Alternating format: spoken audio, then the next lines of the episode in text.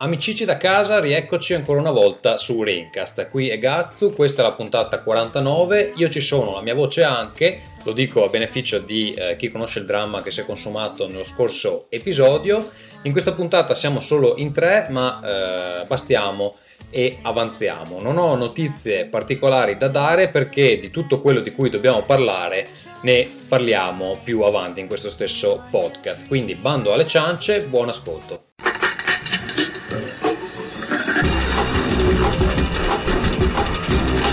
Rincast presenta Nerdcore.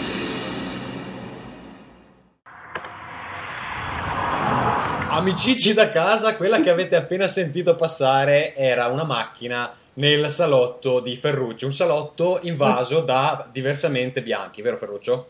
Sì, è il mio problema. Ciao mio Ferruccio, problema... come stai? Bu- buonasera. Eh, benissimo, benissimo. Allora, questo è l'episodio numero 49 di Rincast. Io torno in grande spolvero dopo un episodio da cui mi sono praticamente esiliato da solo e con noi c'è per la terza volta di fila il grande eh, e apprezzatissimo eh, ingegnere Michele che eh, pare ci possa sotterrare tutti a seconda del feedback. Michele, come stai?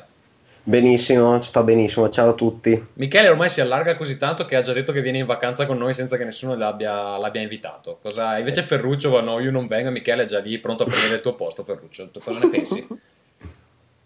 Io cosa ne penso Eh. di Michele che tenta di prendere Sì. di farmi le scarpe? Sì. Eh, a me un po' mi girano i coglioni. Eh. Uno di questi giorni vado là, due, Va bene, invece, invece con noi non c'è, come probabilmente avete già sentito, non c'è il signor Vittorio Vara perché eh, dopo aver ins- insistito per giorni e giorni sul fatto mh, eh, registriamo giovedì, registriamo giovedì, registriamo giovedì, che poi sono impegnato, che ho da fare, eh, salta fuori che insomma al compleanno di sua sorella era invitato a cena e non se lo ricordava.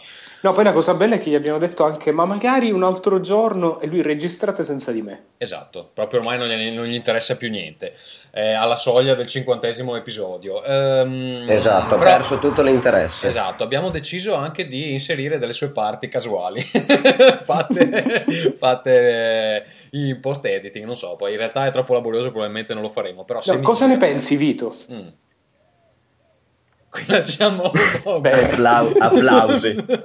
Va bene, allora, eh, puntata di oggi. Eh, intanto voglio ringraziare subito, così poi non me li devo ricordare, i donatori che han- continuano a supportare Rincast anche a distanza di anni. Facciamo il conto, Ferruccio, che eh, ormai sono 4-5 anni che andiamo avanti questo Rincast. 2007, 4 anni. Eh, mi sa di sì, quattro Va bene. anni, sì, sì. Allora, hanno supportato Leonardo Gabbiati, grazie, e Matteo Sassaro, eh, sempre molto apprezzato.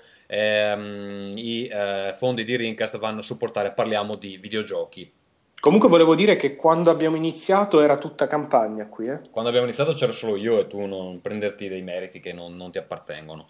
Eh, Comunque, esatto. eh, di cosa Neanch'io. no, nemmeno tu, Michele. Tu, tu dalla Sei prossima l'ultimo puntata... degli stronzi, Esatto. non puoi Tu dalla parlare. prossima puntata sparisci, eh, non, non pensare, non farti non fare il galletto. Eh, che... Grande, che mica ti invito alla puntata 50, eh, va, fanculo. Va, assolutamente. Eh, infatti, tornatene nella tua fabbrica di, di scorie radioattive. Comunque, ehm, niente, cosa sarà questa puntata? Allora, siccome è un pezzo che non lo facciamo, ci sono svariate novità, ci saranno il Casa Ferruccio, Casa Gazzo, poi non so se Michele ha qualcosa da dire. E poi parleremo un po' più in dettaglio dei giochi che stiamo giocando, che è un periodo che non, eh, che non si parla di quella cosa. E poi abbiamo una serie di, di, eh, email da smaltire, quindi leggeremo quelle. Non ho nemmeno detto che registriamo stasera perché ne abbiamo talmente tante che anche se non ce le mandavate era uguale. Ehm, prima di cominciare, però, eh, vorrei ricordare a tutti gli amici che seguono Rincast che c'è stato un grosso cambiamento in questi giorni per quanto riguarda eh, sia parliamo di videogiochi che ha aperto un nuovo sito adesso molto più aggiornato con eh, le news sia ehm, per quanto riguarda Players Magazine che appunto ha un sito nuovo sempre allo stesso indirizzo www.playersmagazine.it Eh, il sito nuovo è stato pensato per essere letto eh, anche da dispositivi mobili e eh, tablet perché era una delle ehm, lamentele comuni che ad esempio chi leggeva da schermi piccoli come ad esempio i netbook insomma non riusciva a visualizzare il sito correttamente. Quindi l'abbiamo completamente ridisegnato secondo me è molto bello adesso. Poi Ferruccio ci ha anche dato ci ha anche aiutato a scegliere i colori per il sito eh, perché avevamo messo delle cose rosse e Ferruccio ha detto no rosso è- significa la morte giusto La mia esperienza di conversion rate optimization. insomma, la, mh, Praticamente grazie. usa, usa il blu e il verde. Esatto. Esatto. Praticamente abbiamo usato Come il blu regola e il verde al posto del blu e il rosso. Comunque, grazie Ferruccio per un po' questa tua deriva, eh, diciamo così, Gaia, che insomma per la scelta di abbinamento dei colori.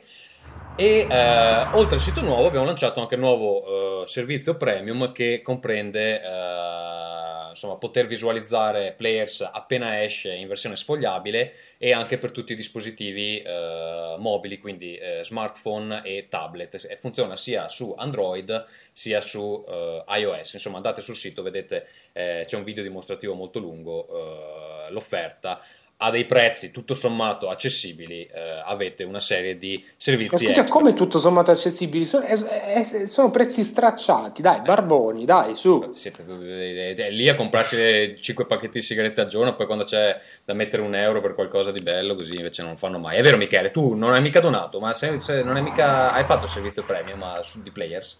Sì, sì, sì, mi è arrivato tutto. Fatelo anche voi, amici, spendete i vostri soldi in questo modo intelligente. Guardate, io lo faccio in questo Giorgio momento. Mastrota, eh, Michele. Va bene, comunque andate sul sito, vedete un po' l'offerta se vi interessa. Dateci una mano a continuare a soddisfarvi. E invece... grazie, anche, grazie anche a Michele che sta registrando dall'autostrada. Mm, mm. Michele, Cosa tu- dite? Chiudo le finestre? Eh, direi. Smetto di respirare, ragazzi. Vado in apnea per tutta la puntata. Ti piace vivere in Italia? Eh? No, ma guarda Ma che guarda, un casino, dopo ne ho una sulla mia macchina, fantastico. comunque, comunque anche qui è terribile perché è arrivato un caldo mostruoso e il problema è che di notte vabbè, dormi e tieni le finestre aperte. No, il problema è che io abito vicino alla spiaggia, ci sono i gabbiani che alle 5 della mattina sono fuori dalla, dalla mia finestra appollaiati su un albero che iniziano a fare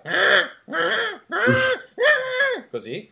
E dalle 5 alle 6, poi smettono, però dopo un'ora che rompono i coglioni, cioè è difficile. Quindi o ti chiudi dentro e muori di caldo, o apri la finestra e senti sti, sti bastardi. Scusa Tommaso, ma posso ricordarti una cosa di un momento che abbiamo condiviso? Ti ricordi quando abbiamo dormito a Malmo nell'ostello eh, della miseria? Sì, non eravamo nudi, Eh. ma eravamo nello stesso letto. Quindi, insomma, Esatto, no, ti ricordi che c'erano queste cornacchie maledette che ci svegliavano Eh, alle 4? Sì, più o meno, più o meno quella scena là, però con i, gab- eh, con, eh, sì, i gabbiani al posto del... Gabbiano gigante. Esatto. Quando siete andati alla Game Convention eh, al Sì, alla Nordic Game Nordic, Convention? Nordic Convention, sì. Scusami, caro Gatsu, ma se io mi abbono per 5 mesi, Sì. pago soltanto 8,57 dollari? Esatto, amico, che equivalgono a eh, 5,99 euro. Ma allora, scusa, Fino al amico 31 Gazzu. agosto, amici da casa, vi viene un mese gratis, perché siccome andiamo in vacanza anche noi, abbiamo deciso di darvi un mese in più, visto che insomma ci sarà un mese di pausa nelle uscite. Scusa amico Gatsu, allora io mi abbono proprio in questo momento con l'offerta a 9 mesi a soltanto 9,99 euro. Esatto, perché poi qualcuno si chiederà ma perché si paga in dollari? È perché ci appoggiamo a una piattaforma canadese e per il momento supportano solo i dollari. Però voi La risposta è casa, perché sì, non rompere i coglioni. amici da casa non vi Oh, là. preoccupate perché PayPal fa la, fa la, eh, la Esatto. conversione automatica, quindi in realtà Sto mettendo la, la no- password. esatto, ok. 9,99 e 5,99 per rispettivamente per 9 mesi e 5 mesi. Ah, sto pagando direttamente a Gatsu, ok. Sì, paghi, direttamente a me, effettivamente. Eh, ma, poi, ma poi io documento tutto, che gli altri, Eh, gli altri sì. player mi chiedono, sì, ma i soldi che cazzo ci hai fatto? Io La dico, trasparenza. Ci sono dichiarazioni intrastat contrastanti. Su Attenzione, sto pagando in questo momento, scusate, scusate. Attenzione, sto in diretta, amici da casa. Eh, va bene, Ferruccio, quando hai finito, eh, se vuoi farci il caso a Ferruccio... Vedi, era facilissimo, proprio mentre stavamo parlando l'ho fatto e ora sono abbonato per nove mesi a Players Magazine, il migliore, la migliore rivista digitale in Italia del oggi. mondo anche, direi. E come ti senti, Ferruccio? Meglio? Ho L'uomo un'erezione migliore. che non riesco a contenere, ragazzi. Vai, vai, lo sento, è proprio la tua voce, sembri proprio ringiovanito di 4-5 È come anni. se avessi la cravatta, c'è una Sembra- cosa qua. Adesso che sei ringiovanito sembri uno di 45, secondo me. Sento sempre che hai meno sangue nel cervello. Chissà dov'è tutto il resto del sangue. Esatto. Esatto, sto per svenire.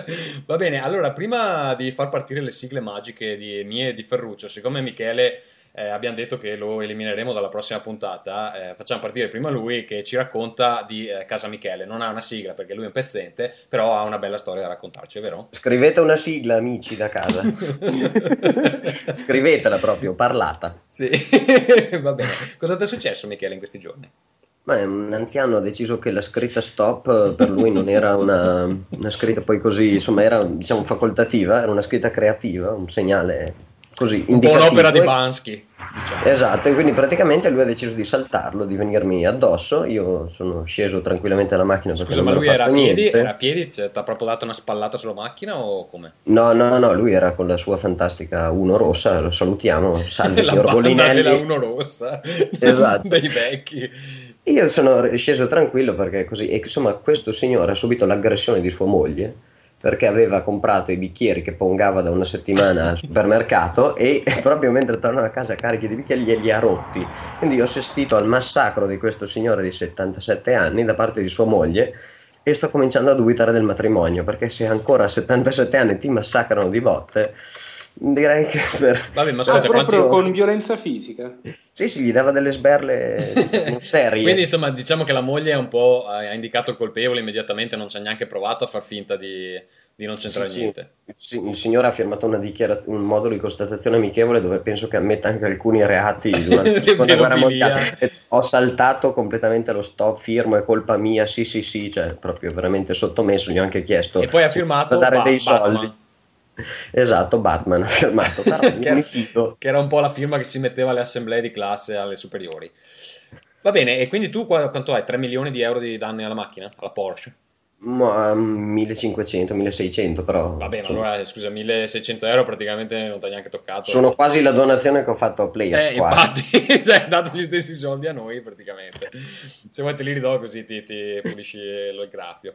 Assolutamente, l'arte non ha prezzo, guarda. Va bene, ascolta, eh, niente, tutto qua un po' la tua vita, si riassume in questo incidente. Ma sì, altre cose, abbiamo organizzato una festa che organizziamo ogni anno per tutto il paese, è andata molto bene, però sono Paese stato che si chiama Rocca Cannuccia di Sotto, No, si chiama Villa Poma, è un paesino della Bassa Mantovana in mezzo al nulla. con una bella centrale nucleare sullo sfondo. No, due centrali termoelettriche però ce le abbiamo. Ok, quindi eh, diciamo che uno si alza la mattina e c'ha i peli eretti eh, mentre si sfila dal letto, no? Che praticamente fa anche fatica, mentre ti metti i maglioni senti proprio... Esatto, esatto. Questo rumore qua. Sono delle centrali elettricità statica. Esatto. Esatto, cioè, la gente non cammina, lei fluttua a 5 cm dal, dal pavimento. Esatto, praticamente sono dedicate a Van, der Gra- a Van de Graaff le, le centrali perché tutti hanno la testa sparata di capelli per l'elettricità statica. No, no, no, scherzo, però diciamo che l'inquinamento noi ce l'abbiamo, ecco. Si crea energia sfregando delle penne sui capelli Esatto. e co- con quella si raccoglie l'elettricità, no? I Esatto, bambini, io- i bambini delle medie al posto di baciarsi si sfregano e creano dei fulmini praticamente. o ricaricano il cellulare. Va bene, allora andrei con la sigla di Casa Ferruccio. Ladies and gentlemen, from Los Angeles, California, Noi tuffi siamo così, noi siamo tuffi blu, puffiamo su per giù, due meno poco più. Sì, Ferruccio, allora, eh, cosa ti è successo? E allora sì, ehm, in questa puntata di Casa Ferruccio parleremo soprattutto di due cose. La prima è che, eh, ma mi sa che l'abbiamo detto, mi sa che l'ho detto la volta scorsa, ho comprato casa Sì, l'hai, l'hai detto la volta di scorsa. nuovo. Quindi casa nuova, vabbè di questo, sì ok, allora non, non ne riparliamo, però volevo ancora vantarmene. Ehm, Ormai hai detto che, scusa, hai, hai esordito oggi in privato dicendo che ti senti accerchiato dalle Black Panthers. Da- diversamente bianchi, no, no, parlerei in generale perché insomma non si tratta solo di persone neri, non so proprio neri neri, però ce ne sono i vari tipi. Eh, tutto bene, tutto carino, finché non mi fanno ascoltare la loro musica di merda a volumi indecenti. Ma quindi- tipo, cioè, che, fammi un esempio, che musica di merda ti fanno ascoltare? È tipo robaccia sudamericana che non, non si può, non si può. Ah, Ma quindi c'è per il americani. quartiere ispanico più che... Ma è un misto, è un misto. Ci stanno pure gli indiani, però quelli sono simpatici, fra l'altro Sì, che probabilmente cucinano- per, per- eh, eh, infatti sarà l'odore di curry che esce dalle Ma che case. figata, ma è buonissimo, no, no, no, quello non è un problema. Ehm, e quindi nulla, andrò a vivere più o meno dove sta mm, Mikkel Blomqvist. Se avete letto, se avete letto la trilogia di Stig Larsson, io sto più o meno lì. Mica cazzi. Lì in mezzo alla gente che si ammazza? No, lui sta, lui sta a Sodermalm, che è un bel posto. Ok. Eh, la seconda cosa è che oggi è stato il mio ultimo giorno di lavoro, prima di un mese di vacanza, cioè di vacanza una sega, di paternità, in cui non lavorerò. eh, E dopodiché tornerò a Scusa, ma ti lavorare. danno la paternità a luglio, che è il mese di vacanza, effettivamente. Eh, vabbè, l'ho scelta io. Eh, Sembri un po' deficiente. però vabbè. Vabbè, non è che posso prendere e andarmene dal lavoro per sempre. Quindi è, è da agosto poi fino a fine dicembre lavorerò due giorni a settimana. Quindi nulla, Perfetto. volevo vantarmi, scusatemi. Volevo vantarmi. Eh, ci sei riuscito. Eh, mi, mi riesce abbastanza facile. Ma quindi come programmerai le tue giornate da adesso in poi, amico Eh, Ferruccio? ne- mi sveglio, fa- do- faccio la colazione per il bambino, usciamo, ci facciamo una passeggiatina. Poi passa una macchina. Guardo, esatto. Guardo, guardo le mamme, guardo le altre mamme che devo fare. Oh, Le MILF. Esatto, anche perché io ora sono un DILF, quindi Ok. Dad, uh, I would like to fuck. Va bene. non l'avevo mai vista sotto questo punto. Va bene, e niente, tutto qua, insomma, sei diventato un pantofolaio, diciamo, Ma finalmente. tutto il contrario, invece di stare tutto il giorno in ufficio, sto in giro, vado al parco, cammino. Va bene, Dante invece come sta? Eh, bene, appunto. Ha iniziato a videogiocare? Quindi sta in piedi, sta in piedi da solo, eh, riconosce le parole, indica gli oggetti, se gli dici caffè, lui punta alla macchina del caffè. Eh, insomma, cose belle, cose belle. Va bene, insomma, si chiude un po' in tristezza questa tua resoconto della tua vita, ma del resto... Direi il eh, contrario. non, non poteva essere altrimenti. Allora andrei con la mia meravigliosa sigla perché io invece ho delle incredibili novità. Amore, hai fatto la spesa? Casa Gatsu, Amore, hai lavato i piatti? Casa Gatsu, Amore, stacca con i videogiochi che mi sento sola. Casa Gatsu,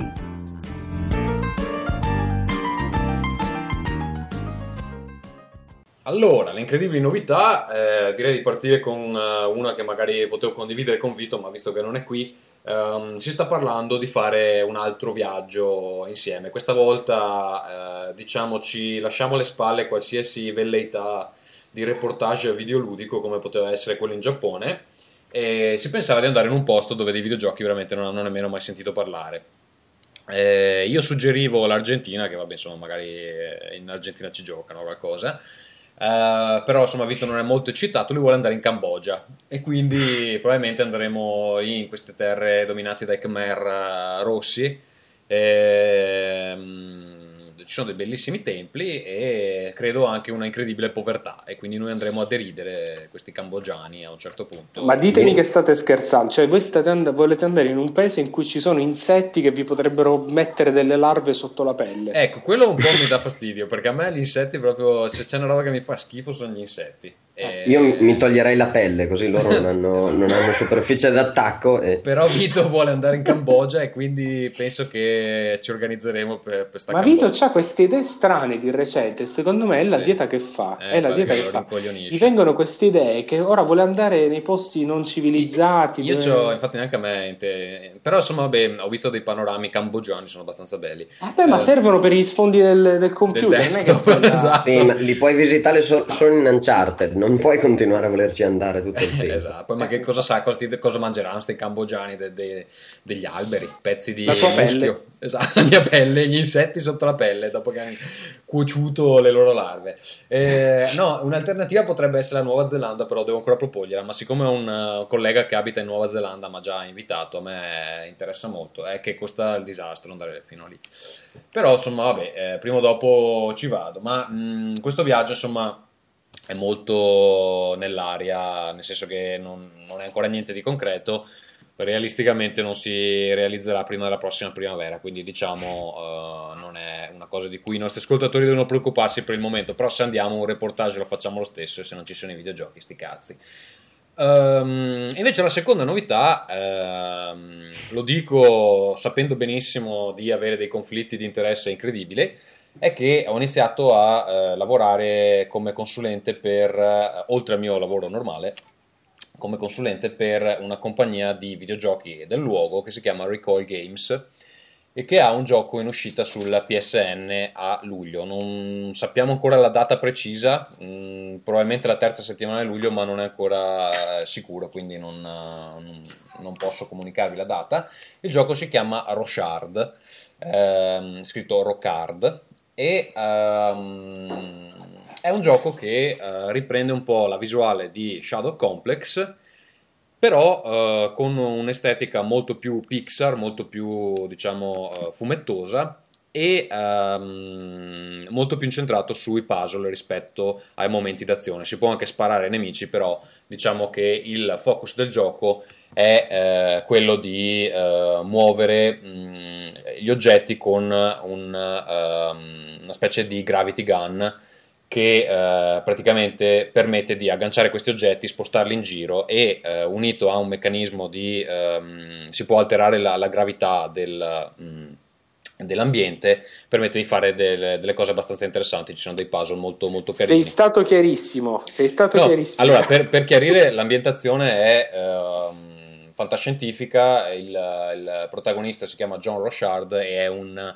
minatore spaziale e insieme ai suoi colleghi arriva su questo asteroide, scopre delle cose che non deve scoprire e insomma deve districarsi dal casino in cui si infila con, uh, insomma, con, utilizzando i suoi normali attrezzi da minatore spaziale. Sì, caro Gatsu, ma tu mm. cosa fai? Sì, no, questo? io uh, ovviamente stavo facendo lo spam perché se questo gioco uh, non dovesse vendere eh, io non guadagno una lira, no, in realtà mi pagano lo stesso, però. Ehm, io mi occupo del marketing perché um, allora, il gioco è pubblicato da eh, Sony eh, Entertainment Online eh, il che è, un, è, un'esclusiva PSN per il momento questo gioco e ehm, diciamo che eh, Recall Games per un lungo periodo eh, si è affidata a Sony per quanto riguarda il marketing. Ora noi sappiamo che eh, Sony Entertainment Online eh, ha avuto, beh, recentemente ha avuto una serie di problemi per quanto riguarda i furti di account, eccetera, quindi una serie di cazzi abbastanza seri. Inoltre è un, um, senza entrare nei dettagli, comunque è una corporazione dove ogni decisione deve andare attraverso 5-6 persone prima di essere approvata. Quindi ogni cosa che devono fare ci vuole una settimana per, per avere l'ok. E questo ha portato a una situazione dove a un mese dal lancio eh, il gioco non è ancora diciamo, sulle bocche dei videogiocatori. In realtà ha ricevuto delle ottime preview un po' dappertutto. L'ultimo trailer su Game Trailers mi pare che ha 8.9 di valutazione, quindi è abbastanza buono. Um, però insomma in Recoil sono un po' preoccupati perché insomma vorrebbero vedere il nome girare un po' di più. E quindi, mi hanno... e quindi hanno deciso di dare una, eh, una copia gratuita a single player coop che ne parlerà sicuramente. Ma eh, sai il mercato di riferimento è quello americano quindi per il momento stiamo lavorando in quella direzione. E le copie da mandare in giro per le recensioni io le ho chieste oggi eh, salta fuori che sono in, lumin- in, numero limitato, il che non, non me lo spiego, ma eh, purtroppo è una decisione che prende Sony e quindi possiamo darla solo a un, a un, certo numero di testate, che secondo me è una decisione ridicola, perché insomma è un tipo di marketing che costa veramente pochissimo. Però non, Benissimo, non allora lo compro e ne parlo male. Esatto. Eh. E niente, allora la, la, la, cosa positiva è che ehm, adesso al di là dei conflitti di interesse credo che il gioco sia abbastanza valido, insomma poi lo valuterete, potete andare a, a cercare il, il sito per i fatti vostri. Ci sarà la demo? Non penso proprio di no. Eh, anche perché c'è in uscita fra tre settimane, quindi non, non credo che, che, ci sarà nulla del genere. Eh, il gioco dovrebbe costare 9,99, quindi moderatamente economico. E, ehm, no, allora dicevo, la cosa positiva è che il gioco è buono, quindi insomma promuovere una cosa buona eh, non è un, un dramma il problema è che a un mese di distanza veramente, c'è veramente pochissimo tempo. È un, è un, processo che sarebbe dovuto iniziare 3-4 mesi fa. Purtroppo non è così. C'è anche una, una compagnia americana, si chiama Sandbox, eh, fatta da ex membri di Rockstar, che eh, promuoverà il gioco verso le testate più grosse. Io mi occuperò di ehm, invece farlo arrivare un po' sui forum o sui blog. Uh, minori, eccetera, perché non vogliono che finisca solo sulle testate grosse e poi insomma sia dimenticato. Um, diciamo che sarò occupato, dovrei essere occupato con Recoil fino a dicembre e voi vi chiederete ok ma il gioco esce a luglio quindi che cazzo fai il resto dei mesi insomma non ne posso parlare però se avete un po' di immaginazione eh, potete immaginarlo da soli eh, comunque è un'esperienza molto Un altro inter- gioco? No, è un'esperienza. Non, guarda, non te lo dico, non posso. È un'esperienza molto interessante. Sto imparando un sacco di cose su come funziona l'industria. E insomma, quando sarò un po' più libero di, di discuterne, ne, ne, parleremo meglio. Comunque, ah, stiamo per perdere Gazzo. Mm, sì, ehm, allora do, dopo la, la, eh, la, release sul PSN, probabilmente posso entrare un po' più sul dettaglio su quello che succede in background, che magari è interessante per i nostri ascoltatori. Ehm, comunque, insomma, ricordatevi Roshard in uscita a luglio su PSN, dategli un'occhiata perché insomma eh, merita. Ehm, basta, tutto qua. Insomma, è il massimo dello spam che posso permettermi per il momento. Probabilmente la copertina di questo Rincast avrà un artwork di Roshard, visto che, che sono un. eh, E sul, possi- sul prossimo Players ci saranno 26 pagine. Ma guarda, cioè in realtà il mercato italiano è talmente piccolo che anche se lo faccio non è che cambi qualcosa. Loro hanno bisogno di vendere in- America perché i volumi di vendita sono proprio estremamente più alti. Quindi, Ma scusa, sì. Gatsu, io ho appena pagato soltanto 9,90 euro per, eh, per players, eh, per 9,90 ti puoi portare a casa un altro bellissimo gioco. eh, Perché cui- non stai parlando di, di, di Roshard su Players? Eh, ne eh, perché cazzo mi hanno assunto tre settimane fa, dammi un attimo, insomma, che mi, che mi, che mi gestisco. Rivoglio i miei soldi indietro. Mm, va bene, ok, era eh, direi tutto per quanto riguarda Casa Gazzu, Casa Ferruccio e eh, Casa Michele e eh, direi di andare con eh, i giochi che stiamo giocando.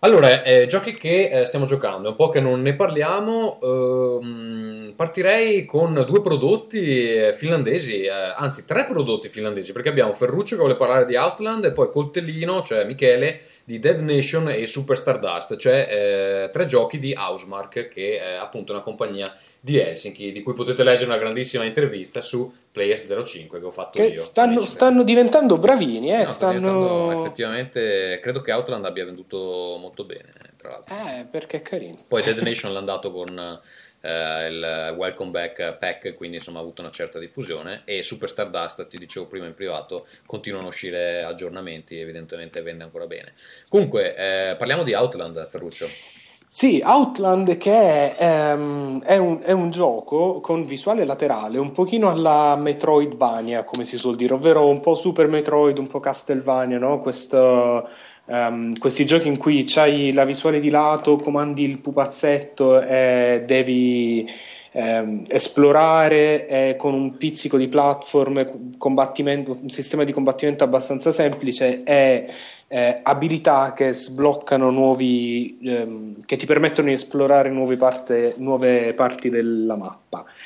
Eh, la cosa particolare di questo gioco è che ha un aspetto grafico che è bellissimo perché praticamente mh, tipo un po' quasi tutto è una silhouette, quindi eh, è tutto insomma mh, con contorni neri su sfondi molto dettagliati ehm, e poi c'è questa cosa che è anche parte del gameplay che praticamente eh, un po' come succedeva in Ikaruga puoi Scusa, cambiare scusa Ferruccio, ti devo interrompere Prego, un prego. secondo perché eh, Michele mi ha appena chiesto l'amicizia su Facebook e c'ha due foto nel profilo, in una è disteso in una panca di quelle che si trovano alle sagre di paese, presente? Mhm. Eh, con gli occhi chiusi, una- un geranio sul petto e le braccia incrociate e mentre eh, insomma emula Nosferato. Michele, vuoi parlarci un po' di, di questo? ed è totalmente nudo No, non è totalmente nudo, però ha una bellissima felpa degli anni 70, viola con le- le- le- le- i polsi rossi eh, intensi. Vuoi spiegarci un po', Michele?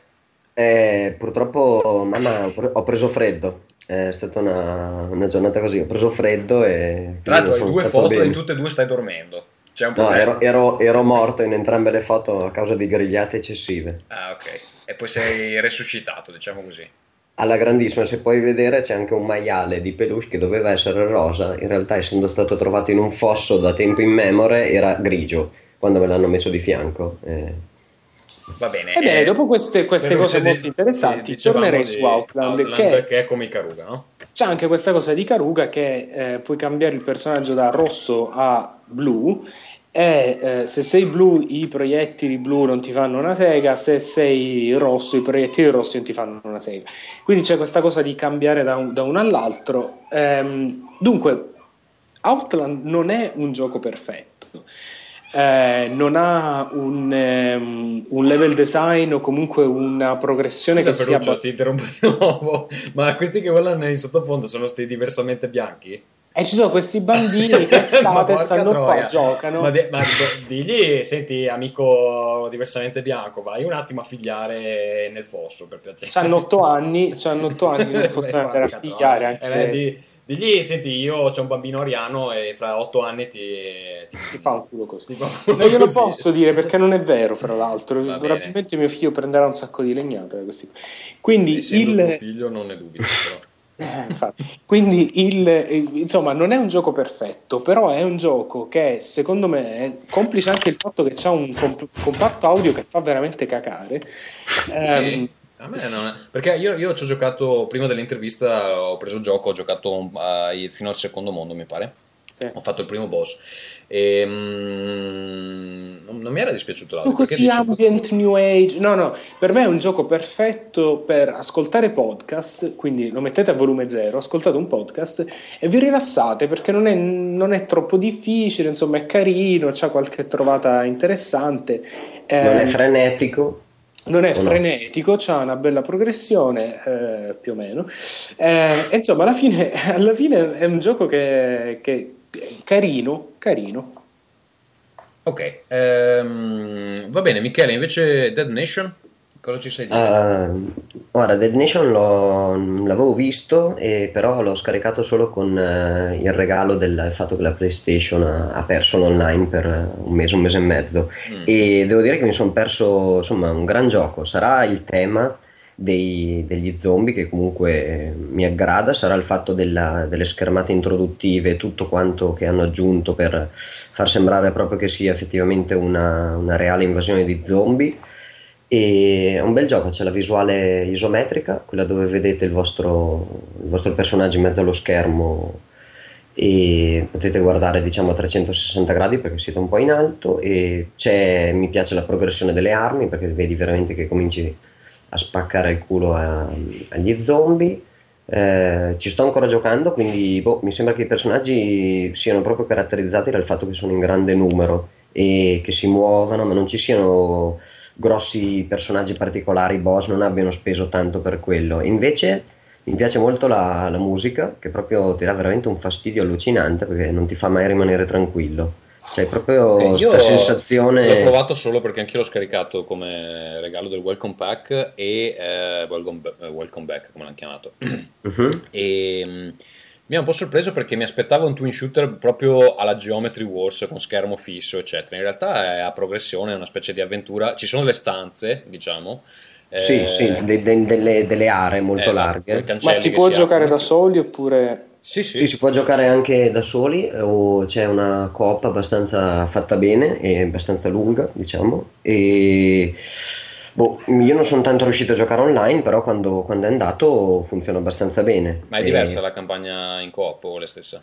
Ma un pochino, cambia qualcosina, secondo me la quantità delle, delle cose da fare, però i, i- i livelli sono gli stessi. No, comunque cioè, in realtà è molto più Left 4 Dead visto dall'alto che insomma, uno potrebbe aspettarsi. È, è interessante, ci, ci giocherò quando ho tempo perché ultimamente veramente ho preso 50 giochi downloadabili e non ho giocato nemmeno uno. Sì, sì, sì, no, io ve lo consiglio. Poi c'è anche dei, dei- insomma, tutte le varie cose con eh, le possibilità di mettere mine e altro, quindi assomiglia anche a un po' a un tower defense. Cioè, hanno messo dentro parecchia roba, devi, devi cercare di difenderti e poi non riesci mai a pulire completamente un'area, quindi non sei mai tranquillo. Non è che vai avanti e dici da qua in poi posso solo aspettarmi zombie dall'avanti, arrivano da dietro, da tutti i lati. E no, è bello, bello, mi piacciono anche i controlli. Pensavo che dopo aver visto Super Stardust che l'avere la levetta e poi anche il bottone per sparare mi desse fastidio perché fosse un po' impreciso, mentre schiacci per sparare sei costretto a muovere la levetta che eh, diciamo disegna la mira sullo schermo, invece in realtà ci si prende l'abitudine in 5 minuti, è una cosa molto molto molto bella. E sui controlli poi io di solito quando non mi trovo piuttosto smetto di giocare a un gioco, invece qua sono proprio, proprio bellini. E poi ci sono dei belli intermezzi perché hanno aggiunto anche un pochino di storiellina, la solita, di un personaggio che deve sopravvivere all'interno di, una, di un- un'epidemia che gli ha distrutto la famiglia sono tutti morti e tutto quanto, però è sempre la solita storia zombie, quindi se vi hanno stufato la storia è sempre quella, non è che questa volta andate a pesca con gli zombie, dovete Ok, sempre Sarebbe ammazzare. molto bello, una grande idea di gameplay, ma Esatto. non fa. Allora io invece vorrei parlare di eh, Crisis 2 che ho finalmente finito E devo dire che Crysis 2 in realtà non mi è piaciuto tantissimo. Eh, nel senso che sì, piacevole, ci ho giocato, ma non è che mi abbia entusiasmato. Diciamo che ho fatto anche un po' fatica a finire la campagna in single player. Mi era piaciuto abbastanza il multiplayer quando avevo provato, ma poi ho lasciato un po' perdere. Adesso sono sicuro che se torno online eh, mi massacrano. Eh, anche se comunque prima o poi lo, lo riprendo. È che, come dicevo, ultimamente fra giochi downloadabili, poi mi hanno prestato eh, un po' di cose, mi hanno prestato Red Dead Redemption e Fallout 3, che sono giochi lunghissimi. Ah, vabbè, ok. Eh, Quindi, sì, insomma, non ho nemmeno così tanto tempo di esplorare roba che avevo comprato. Per esempio, la- devo ancora fare la campagna in multiplayer di eh, Portal 2. Eh, ho, finito, ho finito il single player, ma non, non il multi. Eh, E- pure io, quando vuoi magari, non lo so. Eh, ok, però l'ho prestato, quindi magari mi pare che si può fare da, da computer a PlayStation, no? Sì, e quindi volendo si può fare. Vabbè, comunque, ehm, Crysis 2, il motivo per cui non mi è piaciuto, vabbè, al di là di sti bug di intelligenza artificiale che sono veramente clamorosi a tratti, almeno su Xbox 360, non so come sia la situazione altrove, però insomma, sti nemici incastrati che corrono contro i muri, ma proprio è una cosa che, che succede continuamente.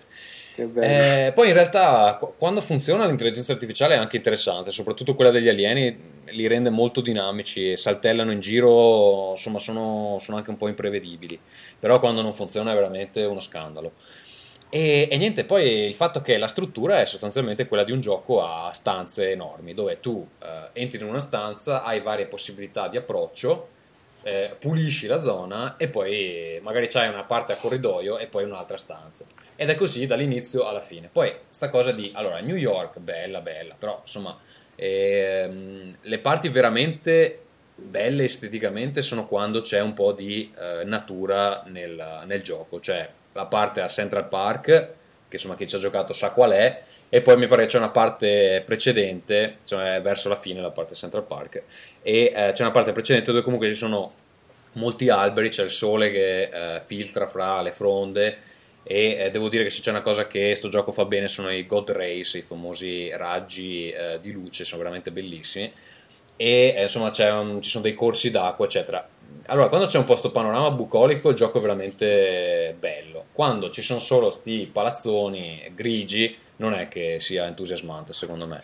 Poi mh, alla fine è piacevole, però non, non un grande capolavoro. Tra l'altro, secondo me ha il problema che le armi eh, ce ne sono alcune che ehm, sono chiaramente meglio di altre, ma eh, poi faccio, cioè, a volte facevo anche proprio fatica a distinguerle perché poi le puoi equipaggiare ogni arma con eh, tre tipi di mirino diversi o tre tipi di agganci sotto diversi. Mm, alla fine cioè, si ripiega sempre sulle stesse, secondo me. Mm, ha delle belle idee, però insomma, ma secondo me a prezzo pieno non è stato un po' un, un errore da parte mia. Sarà anche che faccio un po' fatica a trovare FPS che mi entusiasmino. Comunque, insomma, mi ha lasciato un po' perplesso. Non, non lo, non lo vedo molto capolavoro. Io non ho giocato il primo, quindi non saprei fare un confronto. Uh, Ferruccio, tu finalmente hai ricominciato a usare il Nintendo 3DS con il nuovo Zelda, cioè il nuovo Sì. Zelda, nuovo vecchio Zelda, no? Sì, nuovo una sega.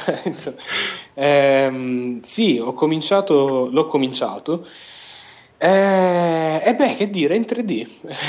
Questo- Questa è una delle, delle cose eh, insomma, su cui non si può. Insomma, uno dei, dei dati di fatto è graficamente, suppongo, migliore di, ehm, dell'originale, però mi sono accorto che con i giochi vecchi c'è un po' questo effetto per cui uno si ricorda migliori di, di come erano effettivamente. Quindi quando lo vedi nuovo con la grafica migliorata, dici, eh vabbè, era così. E Poi invece magari vai a vedere-. Sì, poi vai a vedere insomma so com'era effettivamente su Nintendo 64 ed era, cioè, erano quattro manichini monkey con, eh, insomma, spalmati con texture di due colori, però il problema è che eh, nella memoria ce l'hai così fulgido e dettagliato e il, quindi, quindi, scusa, il- quando vedi questo redesign grafico, diciamo, eh, non dici, ti scoperchia il cranio. dici no? bello o dici ma pensavo anche meglio? Eh, io pensavo un po' meglio. Sinceramente, cioè, comunque il problema, il problema del 3DS è che uno dei tanti problemi del 3DS è che eh, anche se l'effetto 3D è carino e a me piace, insomma non mi, non mi dà grossi problemi, cioè non mi dà problemi e tutto quanto, però a me la grafica di per sé mi... Insomma, che la non- scusa, che la feature migliore del 3DS non ti dia problemi è un po' grave secondo me. No, ma vabbè, scusami, come devo dire? Cioè, non mi dà problemi, è bello, mi piace. Ok. Il problema è un altro. Il problema è che la grafica in sé a me non pare poi così diversa da una PSP. Sì, ok, che mi Eh. sembra che è un po' il problema che si è evidenziato anche alle 3, Eh, dove so. insomma hai tolto, hai tolto l'effetto 3D? Dicono che si vede un po' di È un anti-aliasing. pochino meglio, ma nel senso che boh, Niente, sei deluso dalla grafica. si vedono meno scalette, però non, non lo so, io secondo me, cioè la, raga, la PSP c'è da tre secoli. Eh, secondo me una console che propone bene o male la stessa grafica, anche se c'è il 3D, che è sicuramente una miglioria, però mh, non lo so, non lo so. Non mi, il 3DS non mi ha, è una delle poche console nuove che ho comprato che 3D a parte, come grafica di per sé, non, non mi ha stupito. Cioè, quindi come lo vedi il Wii U in quest'ottica? Eh, dicono vabbè. che migliorerà le prestazioni grafiche, sarà quasi per hardcore o per hardcore. Sì, ma il problema è che in due anni eh, la situazione è punto a capo di adesso. eh. Ma insomma, oddio, mh, beh, è Cioè, probabile, nel momento è in cui esce a, a Natale 2011, con, scusate, Natale 2012 con Batman eh, Arkham City che esce quest'anno su PS3, sì, infatti. è difficile convincere un hardcore che si è già comprato il gioco l'anno scorso a pagare No, ma infatti, ma infatti il problema secondo me è che a sto punto, come ho detto parecchie volte, Nintendo un po' ha perso il treno tecnico. E vabbè, è stata una, una buona decisione mh, finora, però non lo so se per il futuro sarà... Ma sarà si sa quanto sta vendendo sto Zelda, perché doveva essere il titolo che risollevava il 3DS e se devi però fuggire stiamo messi male, su eh. un titolo di dieci anni fa, insomma, un po' preoccupante la situazione. Infatti, anche perché a me, piace- a me, cioè io quel gioco lo amo, però devo dire la verità, io l'ho iniziato, tutto bellissimo, la parte col Deku 3 e tutto quanto.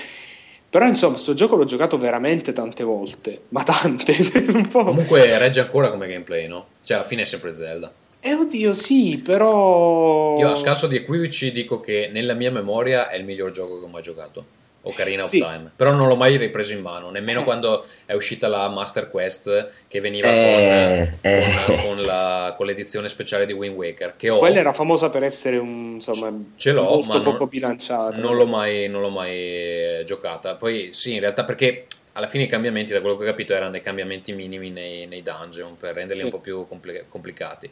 Eh, Sì, sì. non ho- 300.000.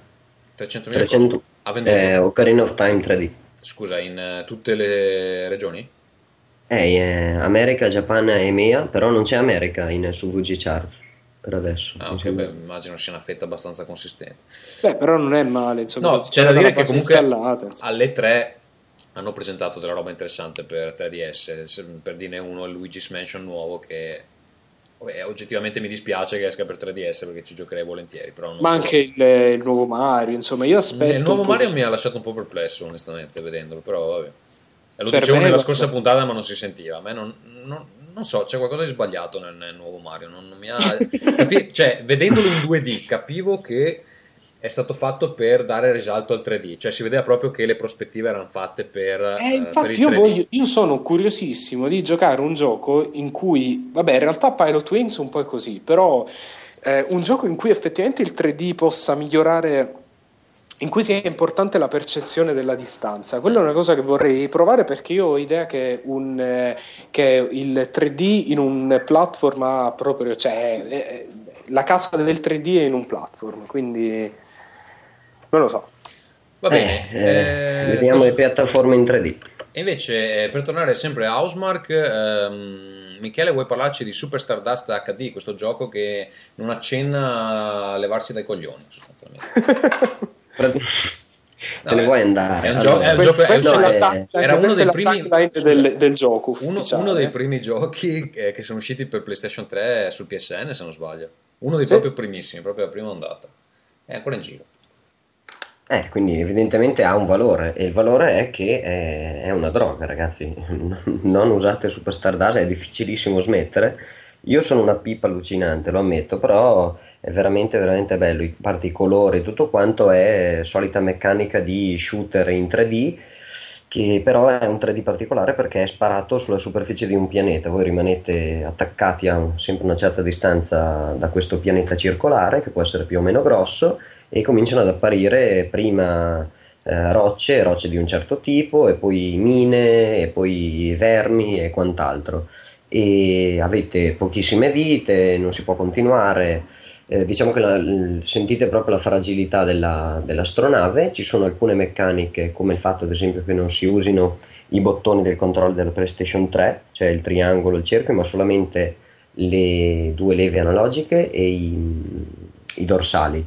E avete sempre più o meno una meccanica di fuga che vi, vi può aiutare a fuggire, che è praticamente uno sprint che si ricarica col tempo. Scusa, amico anche- Michele, amico Dimmi. Michele, la sai la tecnica avanzata per cui se tu usi lo sprint e lo usi Per per, raccogliere i punti. pers- Esatto, si, si attiva un moltiplicatore, no? Sì, sì, sì, no, ce l'ho provata, però a forza di guardare video mi sono sentito scemo, ho cercato di provare e qualcosina sono migliorato, però immagino che mi debba piegare di fronte al grande Ferruccio. Siamo amici, su, vorrei- siamo amici su PSN, no? Vero? No, ti Ma io sono amico tu su PSN, Ferruccio non, mai mai, no- non abbiamo mai giocato insieme. E a cosa dobbiamo giocare? Non siamo mai collegati nei- nello stesso tempo. Eh. anche quello, ma eh, anzi, io credo di non aver mai giocato con nessuno sul eh, PSN. Pensa che ho comprato, Eh, il- là. ho comprato la batteria del- dell'auricolare Sì? eh, recentemente perché quella che c'era dentro era scaduta da una vita. Io ho comprato l'auricolare Bluetooth solo per la PS3, mai usato, ok?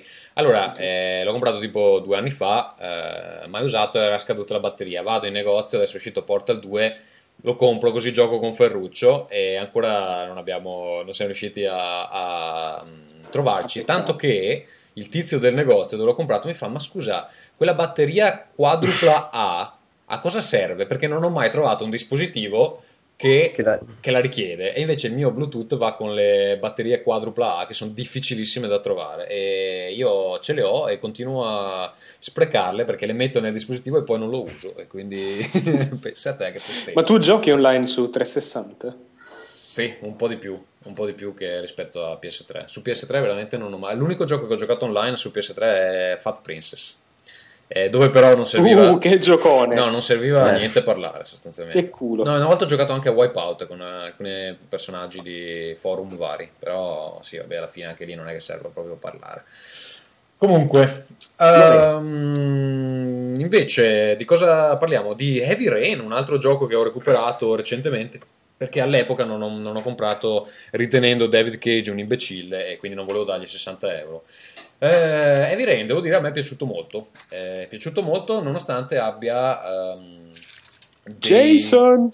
dei chiarissimi eh, limiti di storia, di scrittura, nel senso che ci sono dei punti che assolutamente non hanno senso. Non tornano. nello- no, non tornano. Nell'ottica della storia non hanno nessun... Tipo gli origami, per esempio. Tipo gli origami. Tipo gli origami che... Va bene. Non hanno nessuna spiegazione plausibile. Cioè, o comunque. No, vabbè. no, ci sono, ci sono dei punti che proprio sono lasciati in sospeso. dove Lui non spiega come mai succedono certe cose e te le devi immaginare un po'. E ho letto, cioè, perché alla fine quando l'ho finito ho detto: sì, ma cioè, qua manca un pezzo di storia. Insomma, ci sono tutte queste scene che non vengono mai Mhm. spiegate.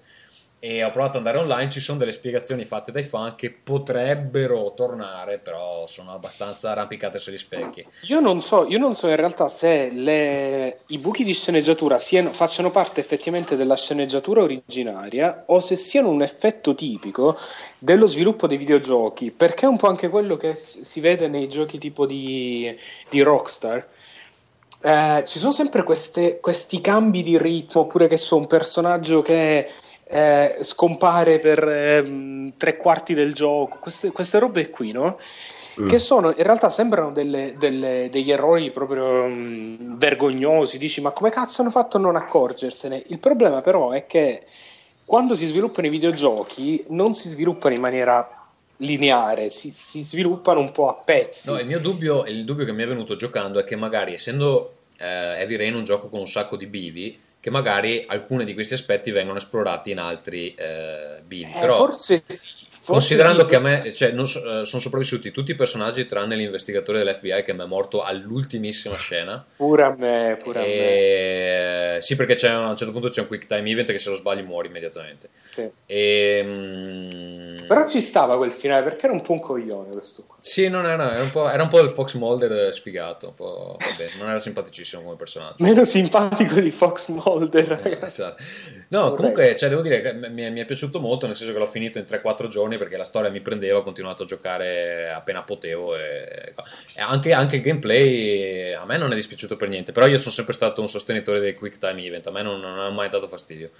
E, mm, e se devo dire mi ha stupito molto perché il gioco eh, osa molto in quei punti dove ci sono delle situazioni assolutamente non ludiche, cioè tipo il eh, Ethan, eh, il padre con, con il bambino Eh. al parco o che gioca Eh, in giardino o che... cioè a me quelle cose sono piaciute perché è una cosa che non fa assolutamente nessuno.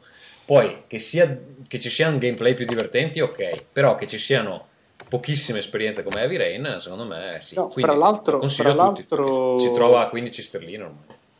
Sì, fra l'altro io, io devo dire la verità che ripensando a certe parti del gioco, adesso che sono un padre, devo dire la verità, mi, mi mettono un po' a disagio. Cioè ci sono secondo me delle, delle cose, quelle che riguardano i figli.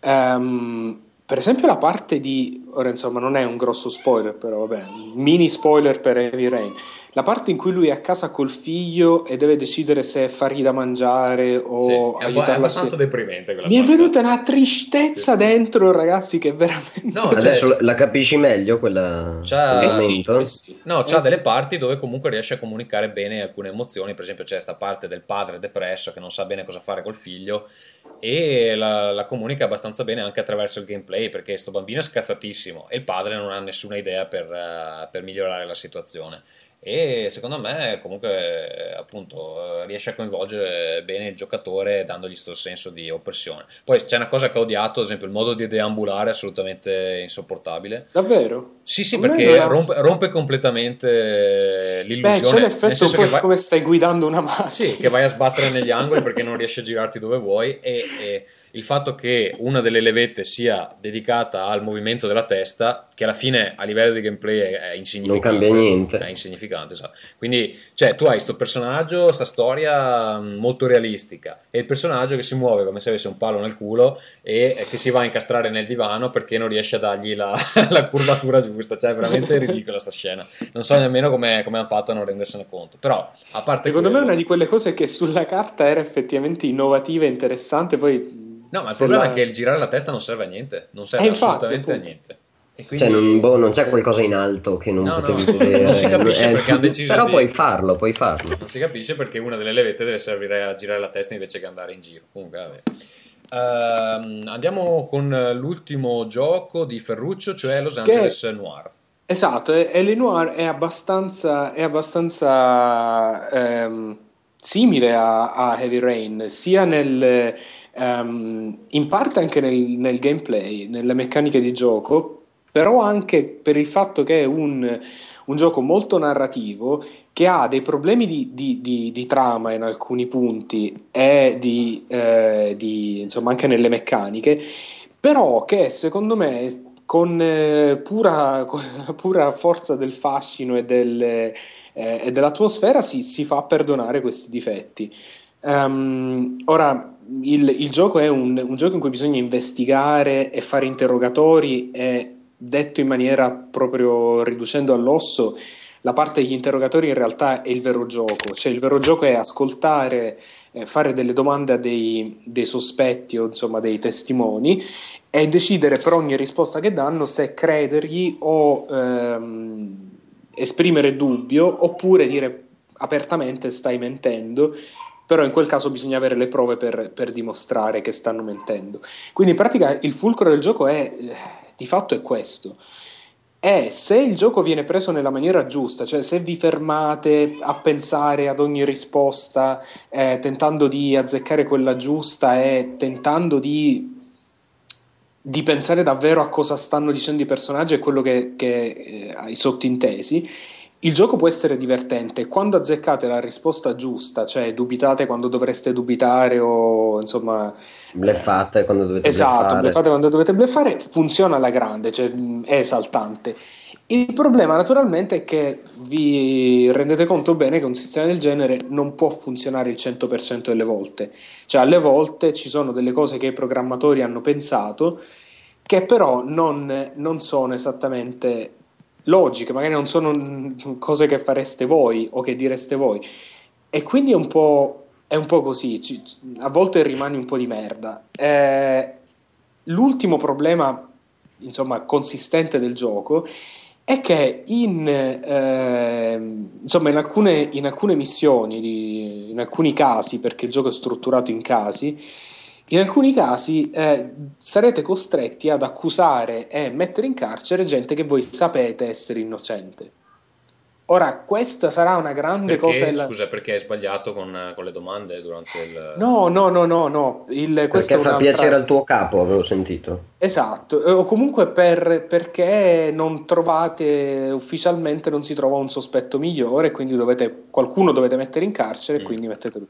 Che per carità è una cosa realistica e che poi crea un conflitto perché nel gioco più avanti è abbastanza interessante perché poi il protagonista è anche un po' uno stronzo che ha questa idea di giustizia tutta ad un pezzo e così via.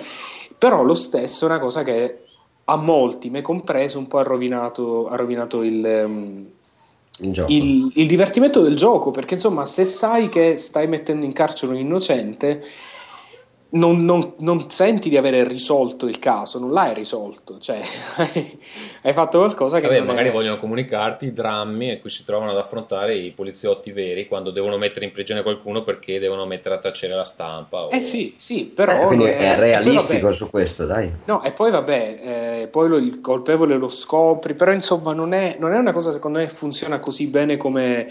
ehm, cioè, secondo me un colpo di scena di questo tipo, un capovolgimento di questo tipo va bene magari al secondo, al secondo episodio di una serie. Non fatelo al primo, quando ancora mi sto abituando al, al sistema dei casi e di queste cose qui, non, non ha molto senso. Eh, però, nonostante tutto, è un gioco, secondo me, come Heavy Rain, molto ambizioso e che, che va premiato. Che va premiato perché tenta di fare di- qualcosa di diverso e lo fa puntando su eh, atmosfera e dialoghi e, e trama, nonostante tutto. Che insomma, io trama non è- l'ho preso solo perché ho troppa roba arretrata, bisogna che Eh. smetto, smetto di comprare qualcosa e, e gioco effettivamente, perché ultimamente poi con sto lavoro doppio veramente non ho, non ho un minuto e quindi mi trovo la sera a giocare 20 minuti e sfinito, quindi è un po' pesante.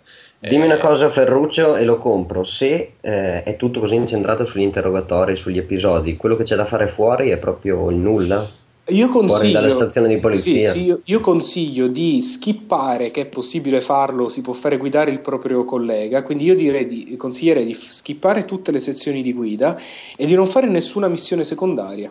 Le missioni secondarie in realtà in teoria sarebbero missioni di, di azione, quindi che so, inseguimenti o eh, rapine, cose così.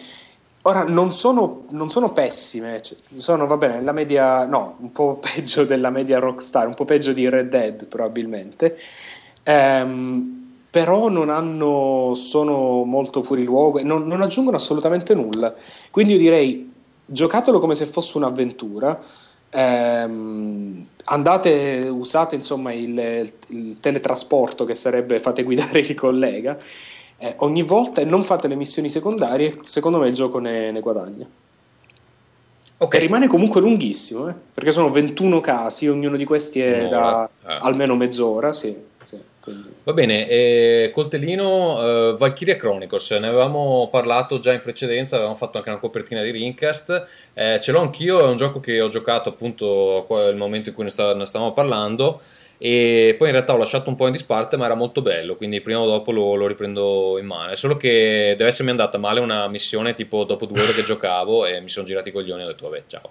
Eh, però vabbè, prima o poi lo riprendo perché era abbastanza interessante. Vuoi che ne parli oppure... Sì, no, Ah, brevemente insomma le tue impressioni. guarda, mh, brevemente è bellissimo da vedere e anche, mh, anche la colonna sonora a me non è dispiaciuta. È un, uno strategico misto turni e tempo reale dove si impersona un personaggio che aveva il papà all'interno di- dell'esercito, lui non ne voleva far parte, poi la sua nazione viene invasa, lui prende in mano il, il carro armato del papà che come tutti sappiamo si lascia nella stalla Esatto. e, e prende parte appunto alla guerra, che è una specie di guerra di resistenza, di liberazione del proprio paese da un impero che lo invade.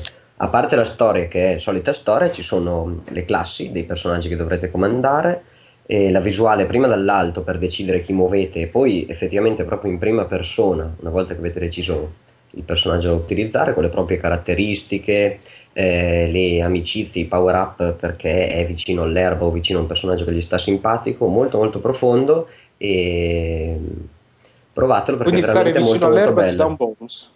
Esatto, sì, tu Ferruccio secondo me ne sai qualcosa. E anche una sentenza della Cassazione, anche una sentenza della Cassazione di recente ha detto che va Che stare benissimo vicino all'erba. Stare vicino all'erba e ti dà più punti bonus esperienza. in balcone. Sì, sì. Sì. Va si bene. possono piantare dei bonus in balcone, ragazzi. Ma insomma, diciamo che eh, nonostante abbia questa odiosa cosa che eh, si vede la visuale dall'alto, eh, fai la mossa e poi si vede quello che succede eh, zoomando praticamente il, il gioco zoom e eh, il mondo si Esatto, trasforma in 3D. come se passasse dalla visuale da, da vista d'uccello dentro nella testa del personaggio che avete scelto. Sì, più o meno. E- Però no, è provato veramente la Allora, grafica è l'idea è ottima, l'idea è eh, ottima di sto passaggio di visuale, però quando lo fai a ogni turno dopo un po' ne hai le palle piene perché insomma non, non è che sia proprio così necessario questo passaggio per... No, e ah, non c'è niente, non c'è multiplayer, quindi un gioco per voi solamente single player.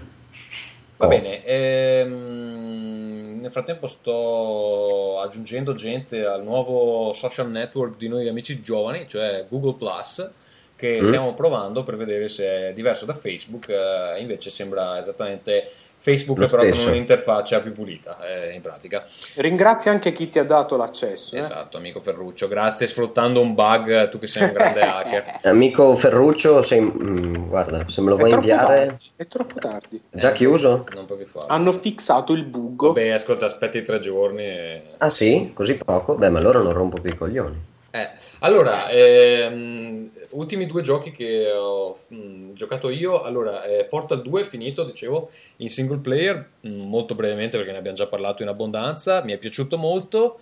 Eh, effettivamente l'ho trovato un po' più facile di eh, Portal 1, eh, però... Ora ti lamenti dei giochi facili. No, però c'è, no, no, no, infatti non mi lamento perché comunque ho dovuto usare YouTube in almeno un paio Ma- di stanze. Ma no, Sì, ma sì, no. sì, un paio di stanze. Eh, perché vabbè, mi rompevo i coglioni dopo un po' di tempo. Oh, Gesù. E, mm, no, però comunque la difficoltà mi sembra distribuita molto meglio rispetto al primo. Cioè, il primo c'aveva, adesso non mi ricordo quanti livelli erano, ma era ot- l'80% del gioco facile e poi gli ultimi livelli di una difficoltà oscena. Invece Sì, qui sì. sono spalmati un po' meglio. Ecco, c'è da dire che c'è questa parte intermedia eh, con moltissimo dialogo e poco gameplay che forse avrebbe potuto essere fatta diversamente. E se devo fare una critica, eh, la parte che mi è piaciuta meno è il boss finale, che secondo Ma me... cosa dici? No, secondo me... Allora, ha delle idee fighe, il, il modo in cui lo sconfiggi proprio nell'ultimo momento è bello, però... ehm, cioè, rispetto a eh, GLaDOS, alla fine di eh, Portal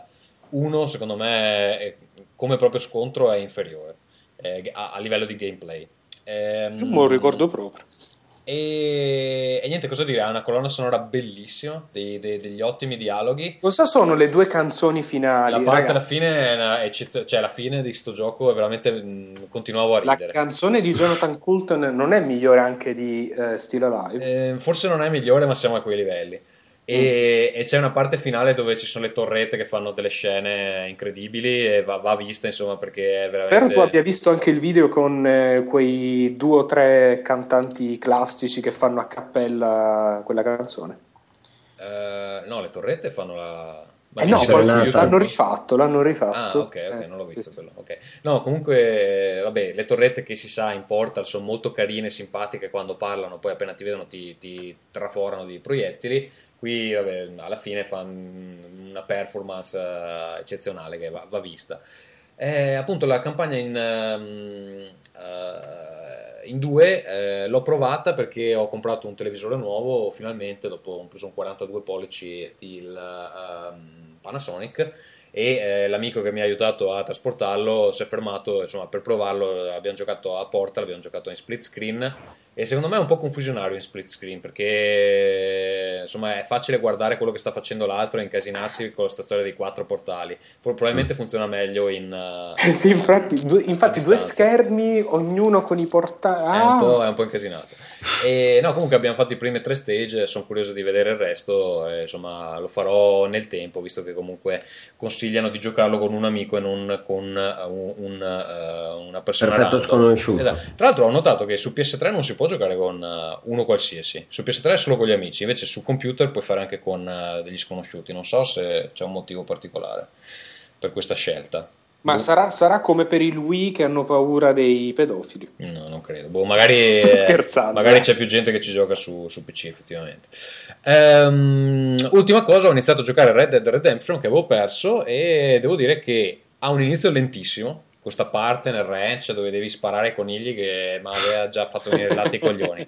Invece, già, già dopo la prima ora inizia a prendere un po' di carica, il personaggio inizia a piacermi e ehm, sì, devo dire che nonostante sia evidentemente un GTA nel West, eh, ha un, un bel carisma, quindi lo continuerò e insomma vediamo come, come prosegue. So che du- dura anche abbastanza, quindi se non mi stufo prima ne parlerò ancora. Direi che questa sezione è conclusa dopo ben 40 minuti e eh, andiamo finalmente alla posta, visto che è un pezzo che non leggiamo niente.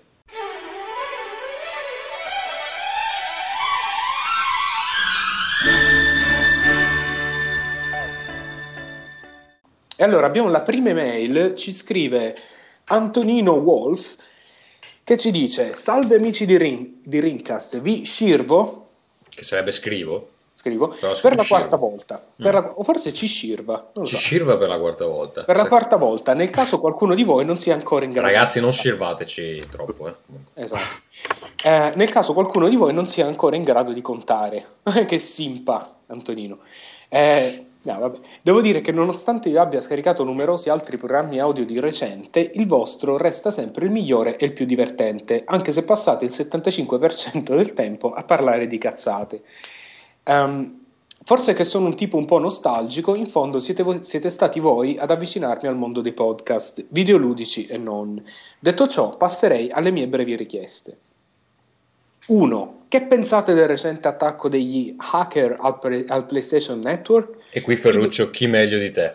Direi, sì, sì, direi di cominciare, possiamo cominciare a Sì, rispondere. rispondiamo direttamente. Ehm, allora, ne penso beh, moderatamente male nel caso del PlayStation Network, malissimo, ma proprio malissimo per quello che questi tizi o comunque eh, gente di questo tipo ha fatto dopo, perché hanno pubblicato, hanno... ehm, Beh, cioè, comunque male nel caso del PlayStation Network, perché non, non me ne frega un cazzo se Sony ha una cattiva sicurezza. Non è che se una banca ha una cattiva sicurezza, allora è lecito andare lì e rapinarla. Cioè, non è, non è così che si aiutano o si fa capire che ci sono dei problemi con la sicurezza. Non è, eh, non- non è assolutamente questo il modo.